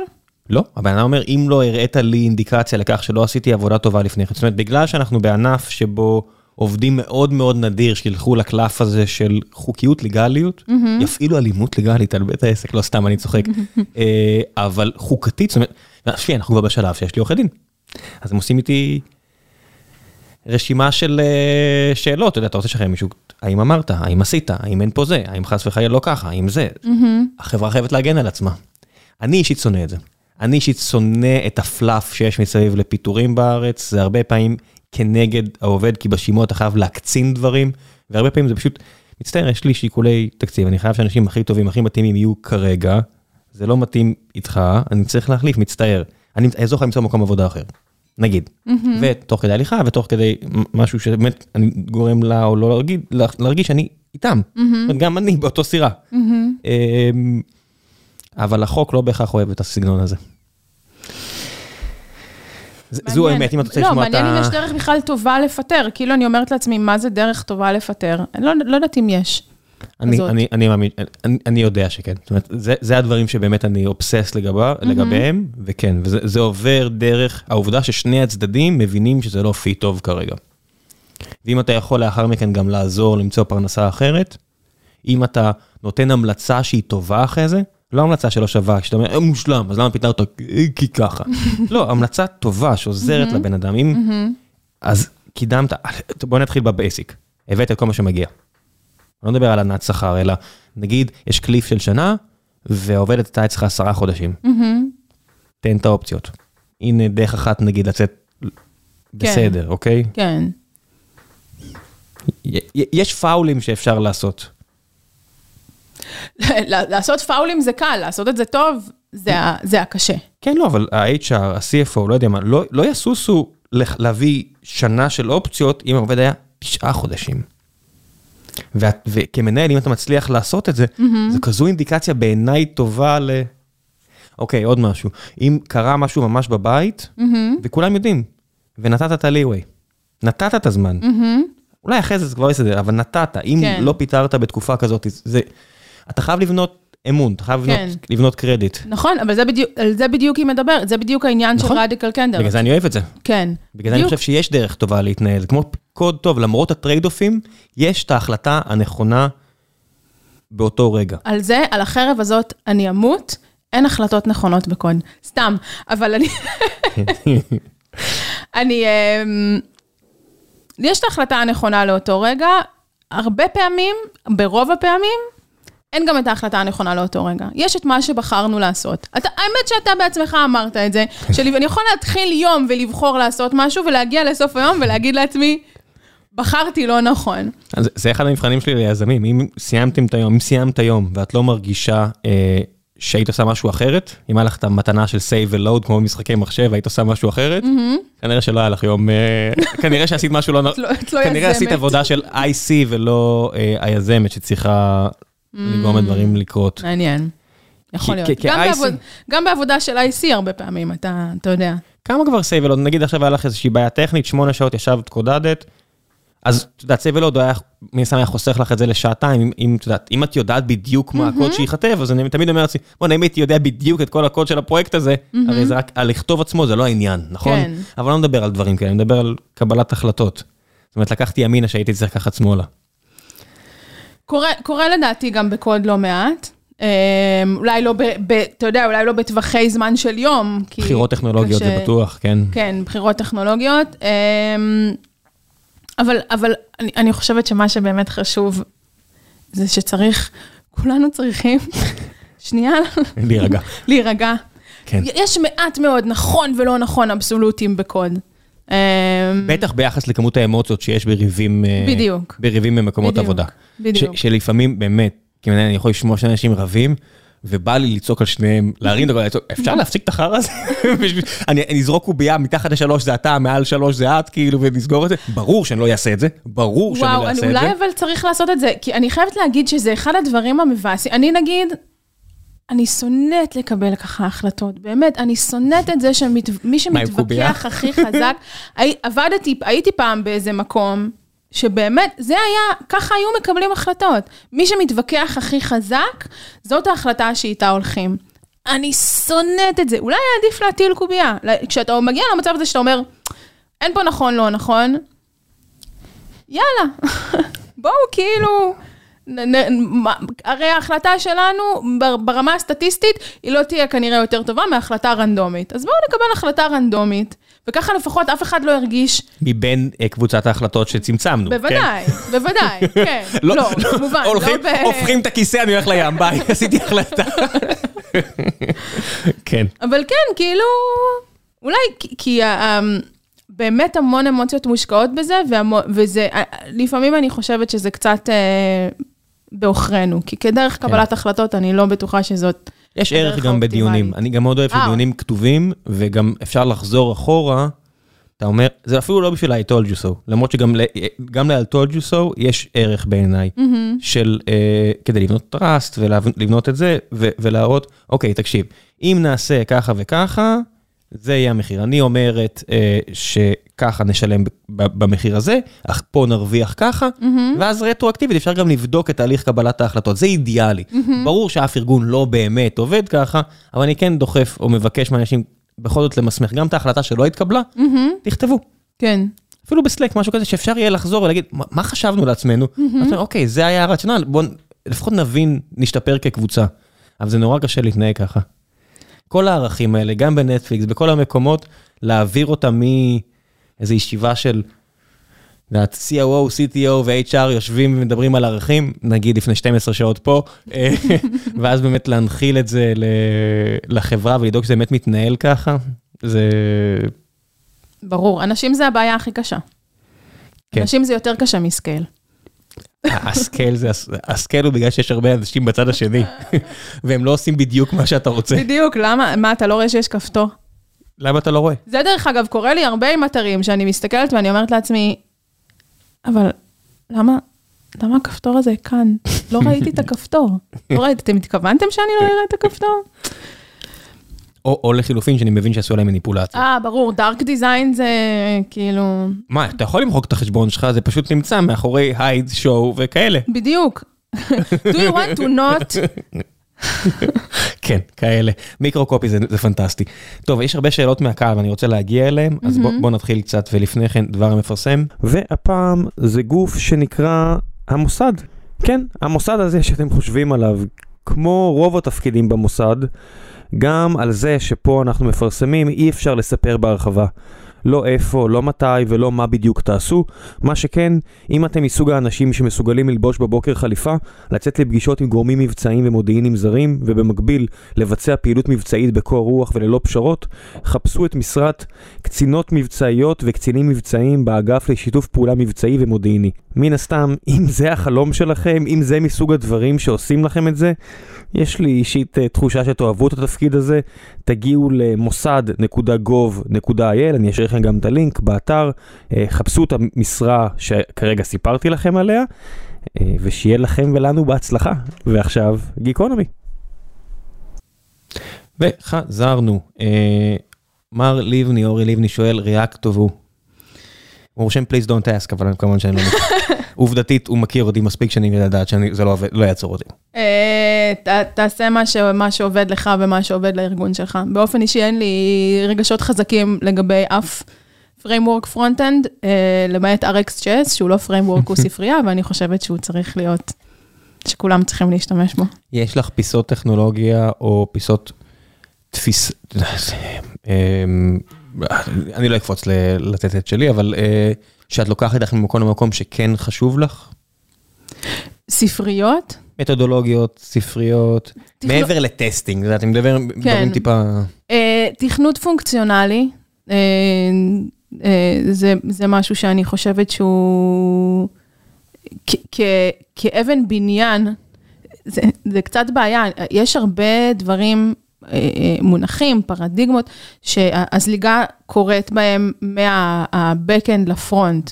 הרבה מאוד שנים של זליגה. DI, בטח, Dependency Injectionים למיניהם וכאלה. נכון, נכון, MVC, אפרופו Angular אחד, כאילו... אז, אז זה בגלל שזה הגיע גם מ-mobile, זה לא רק בהכרח, אה, בגלל שהחלוקה ב-mobile הייתה כל כך מלכתחילה, שכתבו את הספריות של אנדרואיד, זה כבר היה מחולק כזה ל-models ו-views, זה פשוט היה שם. Mm-hmm. כולם עשו את זה, ואז כשהם גם... עברו לכתוב רק native וכאלה, הם פשוט לקחו את זה ל-web. אבל זה גם הגיע מפרדיגמות שהן מגיעות מהשרת, ומגיעות באמת, מ, אתה יודע, מתוכנות desktop נגיד, ומכל מיני דברים שהם, שא', יכולים להיות, דרך אגב, אה, אה, אה, מתאימים ל-mobile, בגלל המבנה של mobile, ולא יכול, ויכולים לא להיות מתאימים ל-web, בגלל ש-web הוא באמת, אתה יודע, ה-client הוא, הוא client, אין לך בעצם שום דבר על, ה, על המכונה של, ה, של ה-user שלך. אמ, אבל אני חושבת שיש הרבה, הרבה זליגה שמגיעה מה, מה-Backend ל-front, ו... ו פחות, יותר ויותר, אבל פחות דברים שיוצאים מה-front כי הם מתאימים ל-front. אוקיי? אבל תכנות פונקציונלי למשל, שזה גם מגיע מה-backend, זאת פרדיגמה שבעיניי היא מתאימה ל-front, היא, היא מתאימה לאיך ש-front עובד, כי, כי, כי מה שקורה, מה שקורה באפליקציית client, זה שיש event ורצה פונקציה. זאת אפליקציית client. אני, אני אגיד אפילו, מה את מחשיבה front? אם זה מרונדר ב-server, server side rendering, זה front או back? זאת אומרת, אני עושה את ההפרדה באיפה ה-compute מתבצע. Mm-hmm. האם זה על המחשב שלו, mm-hmm. או על המחשב שלי. Mm-hmm. זה ההפרדה שלי. זה, זה נשמעת לי הפרדה... לא, אנשים אומרים front אם זה פיקסלים. ואני אומר לא, אני מבחינתי front זה איפה ה-compute. כן, זה מעניין. ת, תראה, זה גם, זה, זה גם וגם, כי זה גם שאלה של אומנות, כן? של מה אתה יודע לעשות, ואני חושבת שהיום לעשות server side rendering, זאת לא עבודה קלאסית. של, של server developer, אוקיי? זאת אומרת, הוא, הוא ה-set ה-concerns, הכלים שמשתמשים בהם, אפילו הספריות שמשתמשים, הם ספריות של, של client, ומהבחינה הזאת, זו, אומנות שצריכה להגיע מה-client, גם אם בסופו של יום זה מרונדר ב-server, אבל שאלת ה-compute, נגיד, היא שאלה מעניינת, ואנחנו באמת פחות חושבים עליה, נכון? אנחנו חושבים על, אם אני רואה את זה, זה client. ואם כן. אני, לא יודעת מה, נוגעת ב-database, זה server, והחלוקה היא גם יותר אמורפית, וגם זאת לא, לאו דווקא חלוקה שמשרתת אותנו, כשאנחנו רוצים לעשות את העבודה שלנו הכי טוב שאנחנו יכולים. בוודאי לא, מישהו עושה Machine Learning בצד של ה-Edge, בצד של ה-client, אז מה, הוא מפתח front-end? ברור שהחלוקה הזאת היא, היא גם לא חלוקה נקייה, ובעצם mm-hmm. כל חלוקה לא תהיה נקייה, כי, כי בני אדם יוצרים דברים מורכבים. אבל את יודעת, Instagram Lite וכל הדברים המופלאים פה, שהחבר'ה פה עשו חצי קילומטר מכאן, זה פיסות טכנולוגיה מופרעות שנכתבות בצד של השרת, אז מה זה? לא יודע. אומנות, אומנות מגניבה, אני רק, את, בגלל שהתחלת לפני עשר שנים, את mm-hmm. הגעת טבולה ראסה לעולם הזה, מהבחינה הזו שאפילו אין לך את היוהרה של מפתחי embedded ו-hardware mm-hmm. כלפי front. Mm-hmm. ואני הגעתי מהעולם ההוא, שמבחינתי front היה... כן. kiddie script, אתה יודעת, כל מיני כאלה, שמלכתחילה היוהרה הטבועה הייתה, מה הבעיה? ידענו לכתוב מערכת הפעלה של 20K, אז מה, לא נעשה פיקסלים יפים? כן, לא, זה קשה, זה משהו אחר לגמרי. זה משהו אחר. משהו אחר לגמרי, תכבד את המקצוע. בדיוק. כן. זה משהו אחר, וגם, וגם אחת הבעיות, בעיניי הבעיות היום של ה-front, זה שבאמת, כי, כי, כי אומנות זאת אומנות, זה תחום יותר צעיר, והיכולת לפתח בו אה, איזושהי רמה של, אה, של אקספרטיז, היא פחותה כי הוא קיים פחות זמן, כן? אתה צריך זמן בשביל לפתח אקספרטיז. ואז הרבה פעמים, מה שקורה זה שנכנסים אליו מתחומים אחרים ואומרים, אה, זה קל, ועושים אותו כמו שעושים, עזוב אמבדד, עושים אותו אפילו כמו שעושים סרבר. וזה אחר, זה, זה לא אחר. לא אותו דבר. זה מתקשר לשאלה של אחד מאותם CTOים שגורמים לי להרגיש רע בתפקידי, מר אורילץ', מנקודת מבט של מנהלת טכנולוגית. מה את חושבת על full stack engineers, לעומת תפקידים שהם dedicated, אנשים שעושים רק front or back, מה היתרונות חסרונות של האסכולות ואיזה סוג של צוותים היית מעדיפה לנהל? אז קודם כל, אני לא מנהלת, ואין לי שאיפות להיות מנהלת. אני, אני במסלול של IC, והשאיפה שלי תמיד הייתה להיות IC ולהיות אשת טכנולוגיה. מלא, מלא מגייסים עכשיו עושים, הם באו לפנות אליי אחרי שהיו את השאלה, אני צריך להביא מנהלת אבל. אז לא אני. נוחו, נוחו, אני רוצה לכתוב קוד. בדיוק, אני רוצה לכתוב קוד.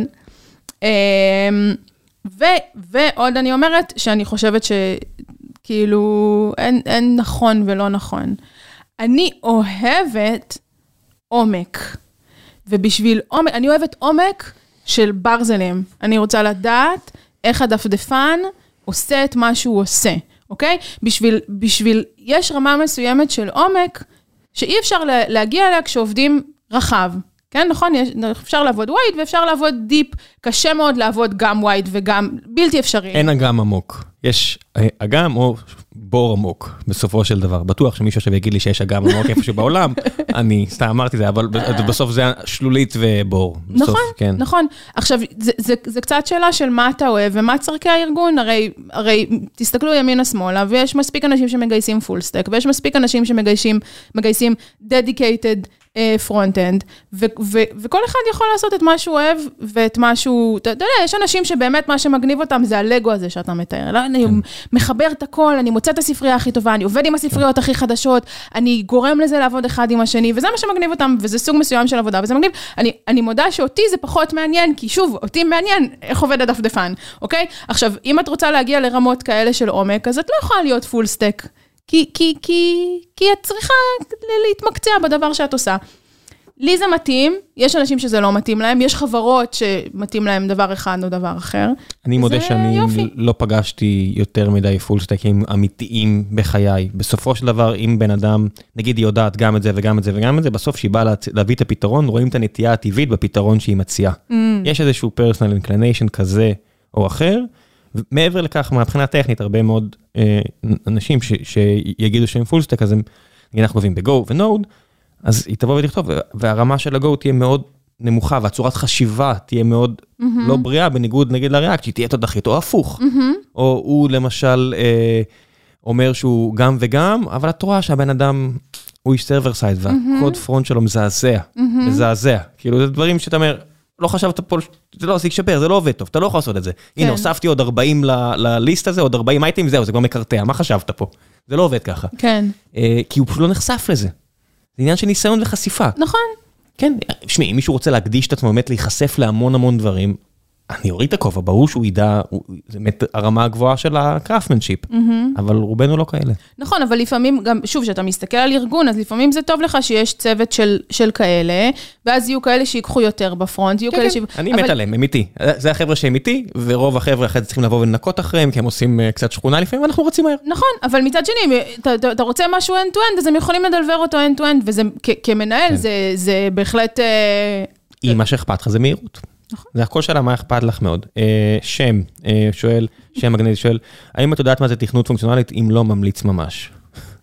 טוב, זה הוא היה... עוקץ, זה הוא- הקיצה. כן, זה היה... ש- חושב שככה הוא יצליח לגייס יש נשים, שם אה? דיון גם בין שם, בין שם לבין הזוג שלי, אליי, הם סתם... אה, כי הם עובדים ביחד או משהו, או שסתם אה, לא, ויכוחי- כי, כי תכנות פונקציונלי is my jam, אז uh, הוא כאילו, uh, um, um, כן, אז הוא מכניס לי. תשבי לי ויכוח עם מישהו אחר, ג'מסטק, שאני אומר. את מבינה מה אני אומר? כן. אני- אני אמרתי שבארץ המונח לא... לא, הוא- מוכר, אבל אני... זה לא, זה, זה, זה אותו מפתח שהוא אחד מהיזמים אה, שאני יותר תופס מהם, אוהד פרסמן, אין לי בעיה להגיד את שמו, והוא חי בוואלי. ו, והחברה שלו, שהוא פה אומר, כן, אני אומר ג'מסק, וברור לי כשכולם מבינים, אמרתי, לא, זה כן. מושג מאוד אה, אמריקאי. לא, זה לא מושג מאוד אמריקאי, אני לא, את חושבת חושבת שזה... שפה בארץ אה, חיים עם זה? מה זה חיים עם זה? אני חושבת שיש מספיק אנשים שיודעים במה מדובר. ה- הכיוון הזה של, של uh, server side rendering ו-static side generation, שזה בעצם הכיוון של, של Jamstack, הוא, אתה יודע, היינו מאוד בצד השני של המטוטלת ומאוד page applications ו- והכל קורה ב client, ויש עכשיו איזושהי תנועה שמתחילה לחזור חזרה, אנחנו רואים יותר ויותר גם באמת את ה... זה מצחיק, כי אם יורשה לי plug-in קטן, ה event הבא שלנו של JavaScript ישראל, שאני מארגנת, הוא הולך להיות uh, בדיוק על זה, כי אנחנו גם מזהים שיש את התנועה הזאת חזרה, לא יודעת אם חזרה, אבל יש איזו תנועה שכאילו מתכווננת גם קצת יותר באמת לשאלה.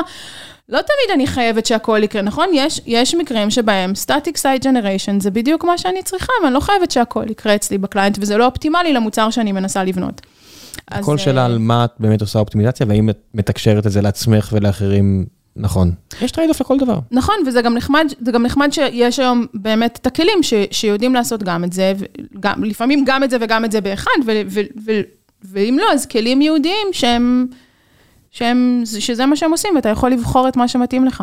נבות וולק שואל, מה את מעדיפה להילחם? 100 סוסים בגודל של ברווז או ברווז אחד בגודל של סוס? אתה פשוט הבאת את כל ה... כל הטרולים. כל, כל, כל הטוויטר, אה, מה זה? כל מה- הטוויטר שלי. נבות הוא המנהל שלי, הוא אה, המנכ"ל. את עובדת עם נבות? אני עובדת עם נבות. יואו, איזה כיף לך. כן. אני אומר יותר בגלל שותפה שלו מאשר הוא, סתם, אל תעלב נבות. לעבוד עם לימור, אני אני הגעתי בגלל לימור. כן, אני... אני מאוד מחבבת גם את נבות, אבל אני לא, הגעתי בגלל לימור. אבל לימור סופרסטאר, מצטער נבות. לא, מצטער, מה אני אעשה? לימור, כאילו, את יודעת, אני מכיר אותה בגלל כנרנט כבר, לא יודע, איזה 15 שנה, או לא יודע מה, והיא היא- superstar, אז... כן, כן. אז האמת היא שהם אה, הם שניהם אחלה, ו... הוא גם אחלה, אני מצטער, הוא גם אחלה. אחלה סטארט-אפ ומקום כן. כאילו שסופר כיף אה, כיף לעבוד בו, וצוות חזק, בטוח, מדהים. בבעיות רציניות. ובעיות רציניות כמו במה את מעדיפה להילחם, במה הוא שאל, עשרת אלפים סוסים שנראים כמו ברווז, או ברווז בגודל של... 100 סוסים בגודל של ברווז, או ברווז אחד בגודל של סוס. ברווז אחד בגודל של סוס זה חתיכת ציפור כבדה. כן, אני חושבת שברווז בגודל של סוס זה משהו מאוד מאיים. כן. אה, פאבל שואל, אה, אשתי מנסה להשתלב עכשיו בתחום ההייטק, והיא מספרת על כל מיני קורסים ומסלולים שמבטיחים השתלבות כמפתחי full stack ו DevOps מתחילים. מניסיוני זה נראה טיפה תמוה, כי מאיפה שאני בא מדובר בתפקידים לאנשים שכבר מנוסים בתעשייה. מה דעתך? Mm. אמ, קודם כל, דעתי היא שכל מי שמנסה להשתלב בהייטק, Welcome. יש היום מחסור מטורף של עובדים בהייטק, ואני חושבת שזה באינטרס, אה, באינטרס של כולנו, שמי שמעניין אותו ורוצה להשתלב, שישתלב, ושימצא את המסלול שעובד בשבילו. אה, אם המסלול שעובד בשבילה זה לעשות אה, קורס bootcamp, אז שתעשה bootcamp, כאילו אם זה מה שמסתדר לה עם אורח החיים שלה ומאפשר לה ללמוד ולהתמקצע ולרכוש את, ה- את, ה- את המקצוע הזה, כן? עזוב עכשיו שנייה את כל מה שמגיע עם, עם תואר, שיש בו אלמנטים שהם יותר תיאורטיים ואלמנטים שהם, שהם פחות תיאורטיים, אבל, אבל בשביל לרכוש את המקצוע, אני חושבת שבוטקאמפ זה אחלה. אמ, ההשתלבות היא קשה. צריך לדעת שההשתלבות, אני- אני חושבת שדרך אגב, שבתקופה שאני השתלבתי, זה היה קצת יותר קל. היום יש איזה משהו, עם כל כמה שה... שוק כאילו צמא לעובדים, אה, יש איזו תחושה שהסטנדרטים הם מאוד עלו, ואנשים זה שהם... לא תחושה, סטנ- הסטנדרטים עולים בלי הפסקה. אז, אז, אז ההשתלבות זה- היא זה- קשה. זו בעיה, זו- זו בעיה אמיתית, כן. כן, אני לא לא כן. מסתיר, זו בעיה אמיתית. כן. אמ, אז, אז ההשתלבות היא קשה מצד אחד. מצד שני, אה, פונות אליי לא מעט נשים ש, שמתעניינות בנושא הזה של, אה, של הסבה לטק. אמ, ואני אגיד עכשיו משהו קצת, אה, קצת אולי בוטה. אמ, צר, צריך לעשות את העבודה. מי, ש, מי שמוכנה ומוכן לעשות את העבודה, יכולים להשתלב בהייטק. זאת האמונה שלי, היא קצת לא מבוססת, כי אני היום כאילו מסתכלת מהמקום שאני נמצאת, וזה נראה אחרת ממה שמסתכל מי שנכנס, אבל לא ישכנעו אותי שבן אדם שישב, נניח יושב בבית כמוני, כן? שזה, שזה, יש יתרונות לללמוד לבד בבית. כי אתה מתמודד עם הכל לבד, כאילו אף אחד לא מאכיל אותך בכפית, אף אחד לא, אתה מפתח כל מיני skills שמעבר ל skills של ה coding, יש לזה גם חסרונות, אף אחד לא אולי מסתכל על הקוד שלך, אתה מקבל פחות פידבק, אבל בן אדם שישב לבד בבית ולימד את עצמו פיתוח, ואז הלך והרים פרויקטים ב GitHub, ואולי תרם לאיזה open source, ואולי, אתה יודע... בנה לעצמו, בנ- בנתה לעצמה איזשהו מוצר קטן, כי היא רצתה לעשות לעצמה אפליקציה שעושה ככה וככה לניהול של משהו, ואז יש לך משהו להראות, ולמדת הרבה. זה-. כשהוא שאל על DevOps, מה שעובר לי בראש זה, איך כמי שיושבת בבית בכלל תיחשפי לבעיות של DevOps. את לא יכולה, לעשות- אז קנית קצת, אה, לא יודע מה, ב DigitalOcean, או קיבלת קצת קרדיטים ושיחקת. אני אומר, כאילו, אני עכשיו, הבאנו איזה בחור שהוביל ב Booking.com, זאת אומרת, ה scale שהוא עבד איתו, זה אוקיינוס של בעיות שמי שלא עשה את זה לא מכיר בכלל. בניגוד ל front-end, וצד שרת היום לאפליקציות כאלו, אם ת- סתם תיקחו, תשמעו על מישהו בסביבה שלכם שרוצה לבנות משהו, תגיד, אני אנסה. אל תשלם לי, אני אנסה לבנות לך את זה. יש אין סוף כאלה. יש אינסוף. ואז באמת את באמת בונה את זה. ב DevOps, זה כמעט בלתי אפשרי. תראה, אני לא כל כך מכירה את המסלול של DevOps, אז קשה לי להגיד. צריך להגיד שיש שם גם איזשהו trade-off, כי זה כמעט בלתי אפשרי. מצד שני, זה, זה ממש, זה שוק, כאילו, אין, אין אנשי DevOps, אין אנשי, לא יודעת מתי פעם אחרונה ניסית לגייס. אנחנו פשוט, בגלל שאנחנו fully distributed, אנחנו לא חווים את הרבה מהקשיים של ישראל. זאת אומרת, הצוות DevOps שלנו זה בחור קנדי, בחור ספרדי, בחור דני ובחור גרמני.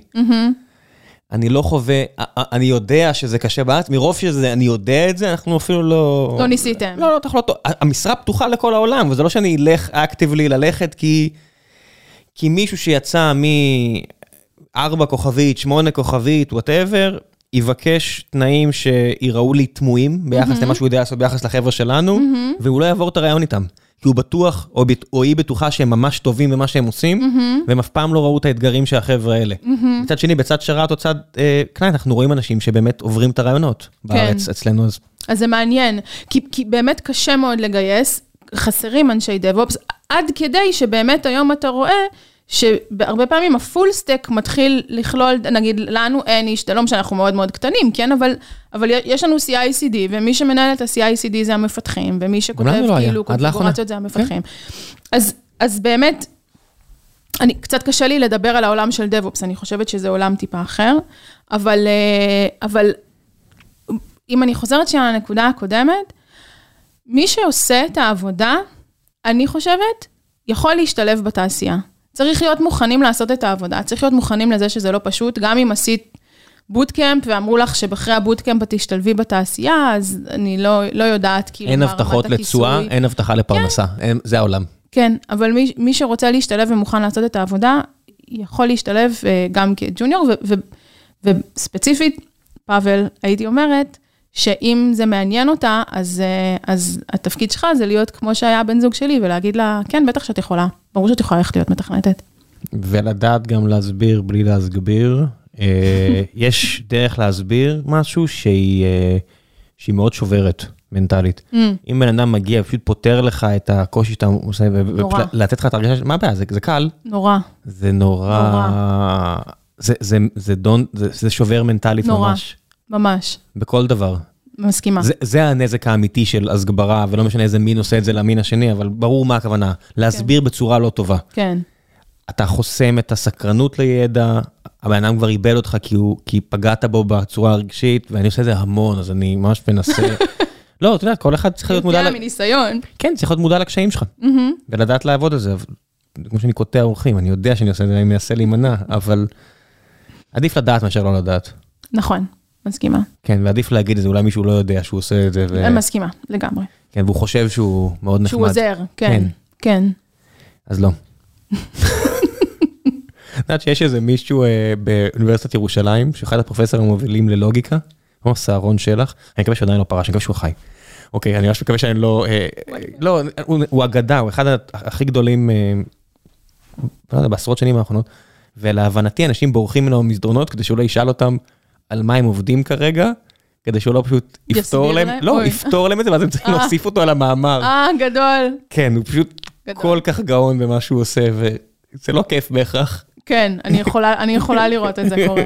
מעניין אם הסיפור הזה אמיתי או לא. הגדולה האמיתית, דרך אגב, זה להיות מצוין במה שאתה עושה, ועדיין להיות מסוגל לעזור לאנשים אחרים בלי, בלי לעשות את הדבר הזה. אה, אני מת על זה. עכשיו אחד העובדים אצלנו שעשה כזה הסבות בחייו, וגם מגיע ממדינה פחות פריבילגית מישראל, והוא אמר שמישהו אחר, סתם זרק לי, שמישהו אחר מאנגליה, אצלנו מאוד עוזר לו. ישר שלחתי לבן אדם הזה, תודה רבה, הוא אמר, למה זה, זה טריוויאלי? לא, הוא אומר, לא, זה לא טריוויאלי. כל הכבוד ששם את הזמן, וזה תותח גדול, אני מאוד מודה לו. יאללה, אה, under maintenance שואלת, יש לנו איזה שאלה שתיים, אה, לא יודע איך קוראים לה באמת, היא נראית נחמדה. אה, קהילה, קהילת באות שינתה לטובה את החיים של הרבה מאוד נשים, גדלה לממדים של אלפים, ועדיין נשארה הקהילה הכי חמה והכי פחות רעילה באינטרנט. איך יוצרים קהילה כזו? איך שומרים על אווירה מקבלת וחיובית באינטרנטים? אה, האם ואיך אפשר ליצור אווירה כזו גם בקהילות אינטרנטיות אחרות? אה, וואו, אתה רואה? אנשים זה הבעיות הכי קשות. אז לה- להגיד שנייה מה זה באות אולי? כן.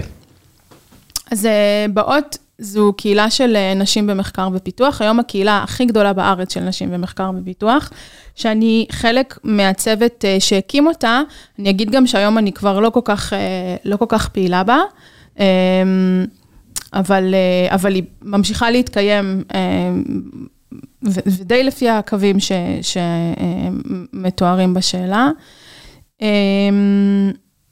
אני לא יודעת, אני לא יודעת להגיד איך מייצרים קהילה לא רעילה. אמ, אני, אני חושבת שהיה לנו, קצת היה לנו מזל גדול שזה קרה, אבל יש גם משהו בקהילה הזאת שהוא מאוד, אמ, שהוא עושה סלף סלקשן. אני חושבת שמי שכבר נמצאת בבאות, היום זה אומנם באמת אלפי נשים, אבל, אבל עדיין, מי שכבר נמצאת בבאות, היא מישהי שהערכים של באות וה... אה, אה, דרך החשיבה אה, מתאימה לה, ואז יוצא שהיא באמת, היא לא רעילה. כי הגדולה של באות זה, זה קהילה של, של מפתחות בשביל מפתחות.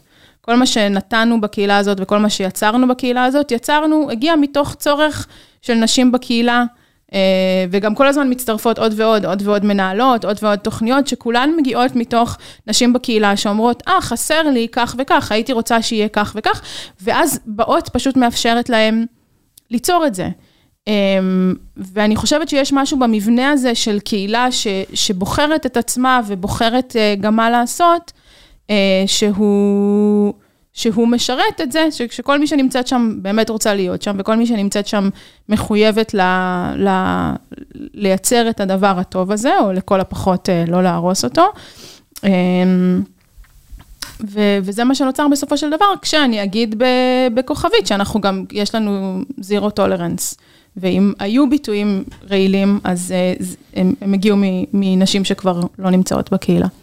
They were oft. אין מה לעשות. זה, נכון. זה קשה לשמור על אווירה. אם אתה מנרמל אה, הערות רעות, זה מיד... נכון. זה עניין של ערכים. נכון. ערכים זה אחלה שזה כתוב, אבל אם, אם אנשים עוברים עליהם ואין עונש, זהו, נכון, הערך מת. נכון. לא, אבל אנחנו מכירים את זה גם מצוותים, נכון? מספיק בן אדם אחד, טיפה אס-הול בצוות, וזה כבר, זה כבר משנה את הדינמיקה בצוות. כן, וגם את רואה שאפשר לעשות את זה, הרי הוציאו גזענות ומיזוגניה, המחיר על גזענות ומיזוגניה בהייטק אה, הוא מוחלט, זה פיטורים. אני שם את זה על השולחן. טוב, טוב, קצת תלוי אצל מי, אבל כן. את יודעת, החברה שלנו מאוד, גם אמריקאי, יש לנו לפחות שליש מהחברה האמריקאית, זה ברור, בסדר, אנחנו חיים בעולם הזה, והמחיר הוא, הוא, אני מצטער שאני אומר את זה, אבל זה המחיר. וכיוון שזה ככה, ואתה מנ- מש- ממשטר את השפה של עצמך לרמה הזו, אתה מגלה, אוקיי, הנה, הבעיה נפתרה. כן. הבעיה נפתרה, ומה איבדתי? את היכולת לתת בדיחה חסרת טעם? מה איבדתי? אז, אז מדי פעם, עכשיו שהמילה blacklist הוחלפה ב blocklist, אז רשמתי איזה מישהו, ואז אחד הבכירים איתנו אמר, אחי, אני רוצה לתקן אותך, תקשיב, אין דבר כזה blocklist, אתה טועה, זה blacklist. אמרתי לו, ואז אני שולח לו כזה תמונה מגוגל, אני לו, sorry buddy, no more. אוקיי, זהו. נכון. אני זוכר שהתחיל העניין הזה של להחליף white list ו black list ו master ו slave וכל מיני כאלה, אנשים אמרו, מה, ולמה, מה, והכל." master, אוקיי, אז החלפנו, זה נגמר. באמת. וזה זה נגמר ככה. אבל אתה יודע, ראם, שזה נגמר ככה אצלכם, ו- ויש אני, מקומות אני שבהם... מדבר זה- על עצמי, אני מדבר, אני רק על עצמי לדבר ידעתי, כן? כן. ואני לא אומר, גם לי זה נראה, אני, אני כבר עושה את זה 20 שנה, אז גם לי זה נראה מגוחך שפתאום החלפתי מילה, אבל מה זה משנה? נכון. ואז אני אומר לעצמי, אוקיי, אבל מה זה משנה? נכון. וגם את מי אתה מסנן החוצה? את מי שממש חשוב לו שיקראו לזה master? אוקיי, אחי, אז לא רוצה לעבוד איתך. אז טיפשי. לא, זה כאילו... אז מדי פעם אני אראה עכשיו באחד ה repo ים master, או, בדילים שיגיד master, אני אומר, "טוב, אה, איך אפשר להחליף? למה? ככה. כן. כי זה מה שה HR ית אמר. נגיד דברים שהוצאנו את כל האימוטיקונים הבעייתיים מ Slack. אוקיי, לא אמרתי להם, הם לא יודעים. ה-HR שלנו אמר, תקשיב, ראיתי את זה, את זה, את זה ואת זה ואת זה, ואז עבר- עברתי, מחקתי איזה 500. וואלה. כן, כי החברה התחילה עם חבורה של ילדים. Mm. זה היו העובדים הראשונים.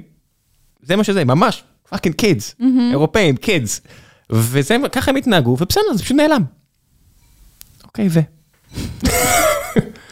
אם יש סיכוי שמישהו ייפגע מזה, מישהי תיפגע מזה, נגמר. נכון.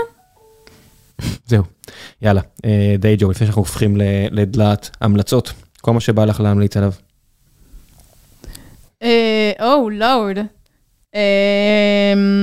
את לא חייבת. אה, אני יכולה, לצאת, לא. אה, כל דבר שבא לך, כל guilty pleasure שיש לך. יש לי המלצות.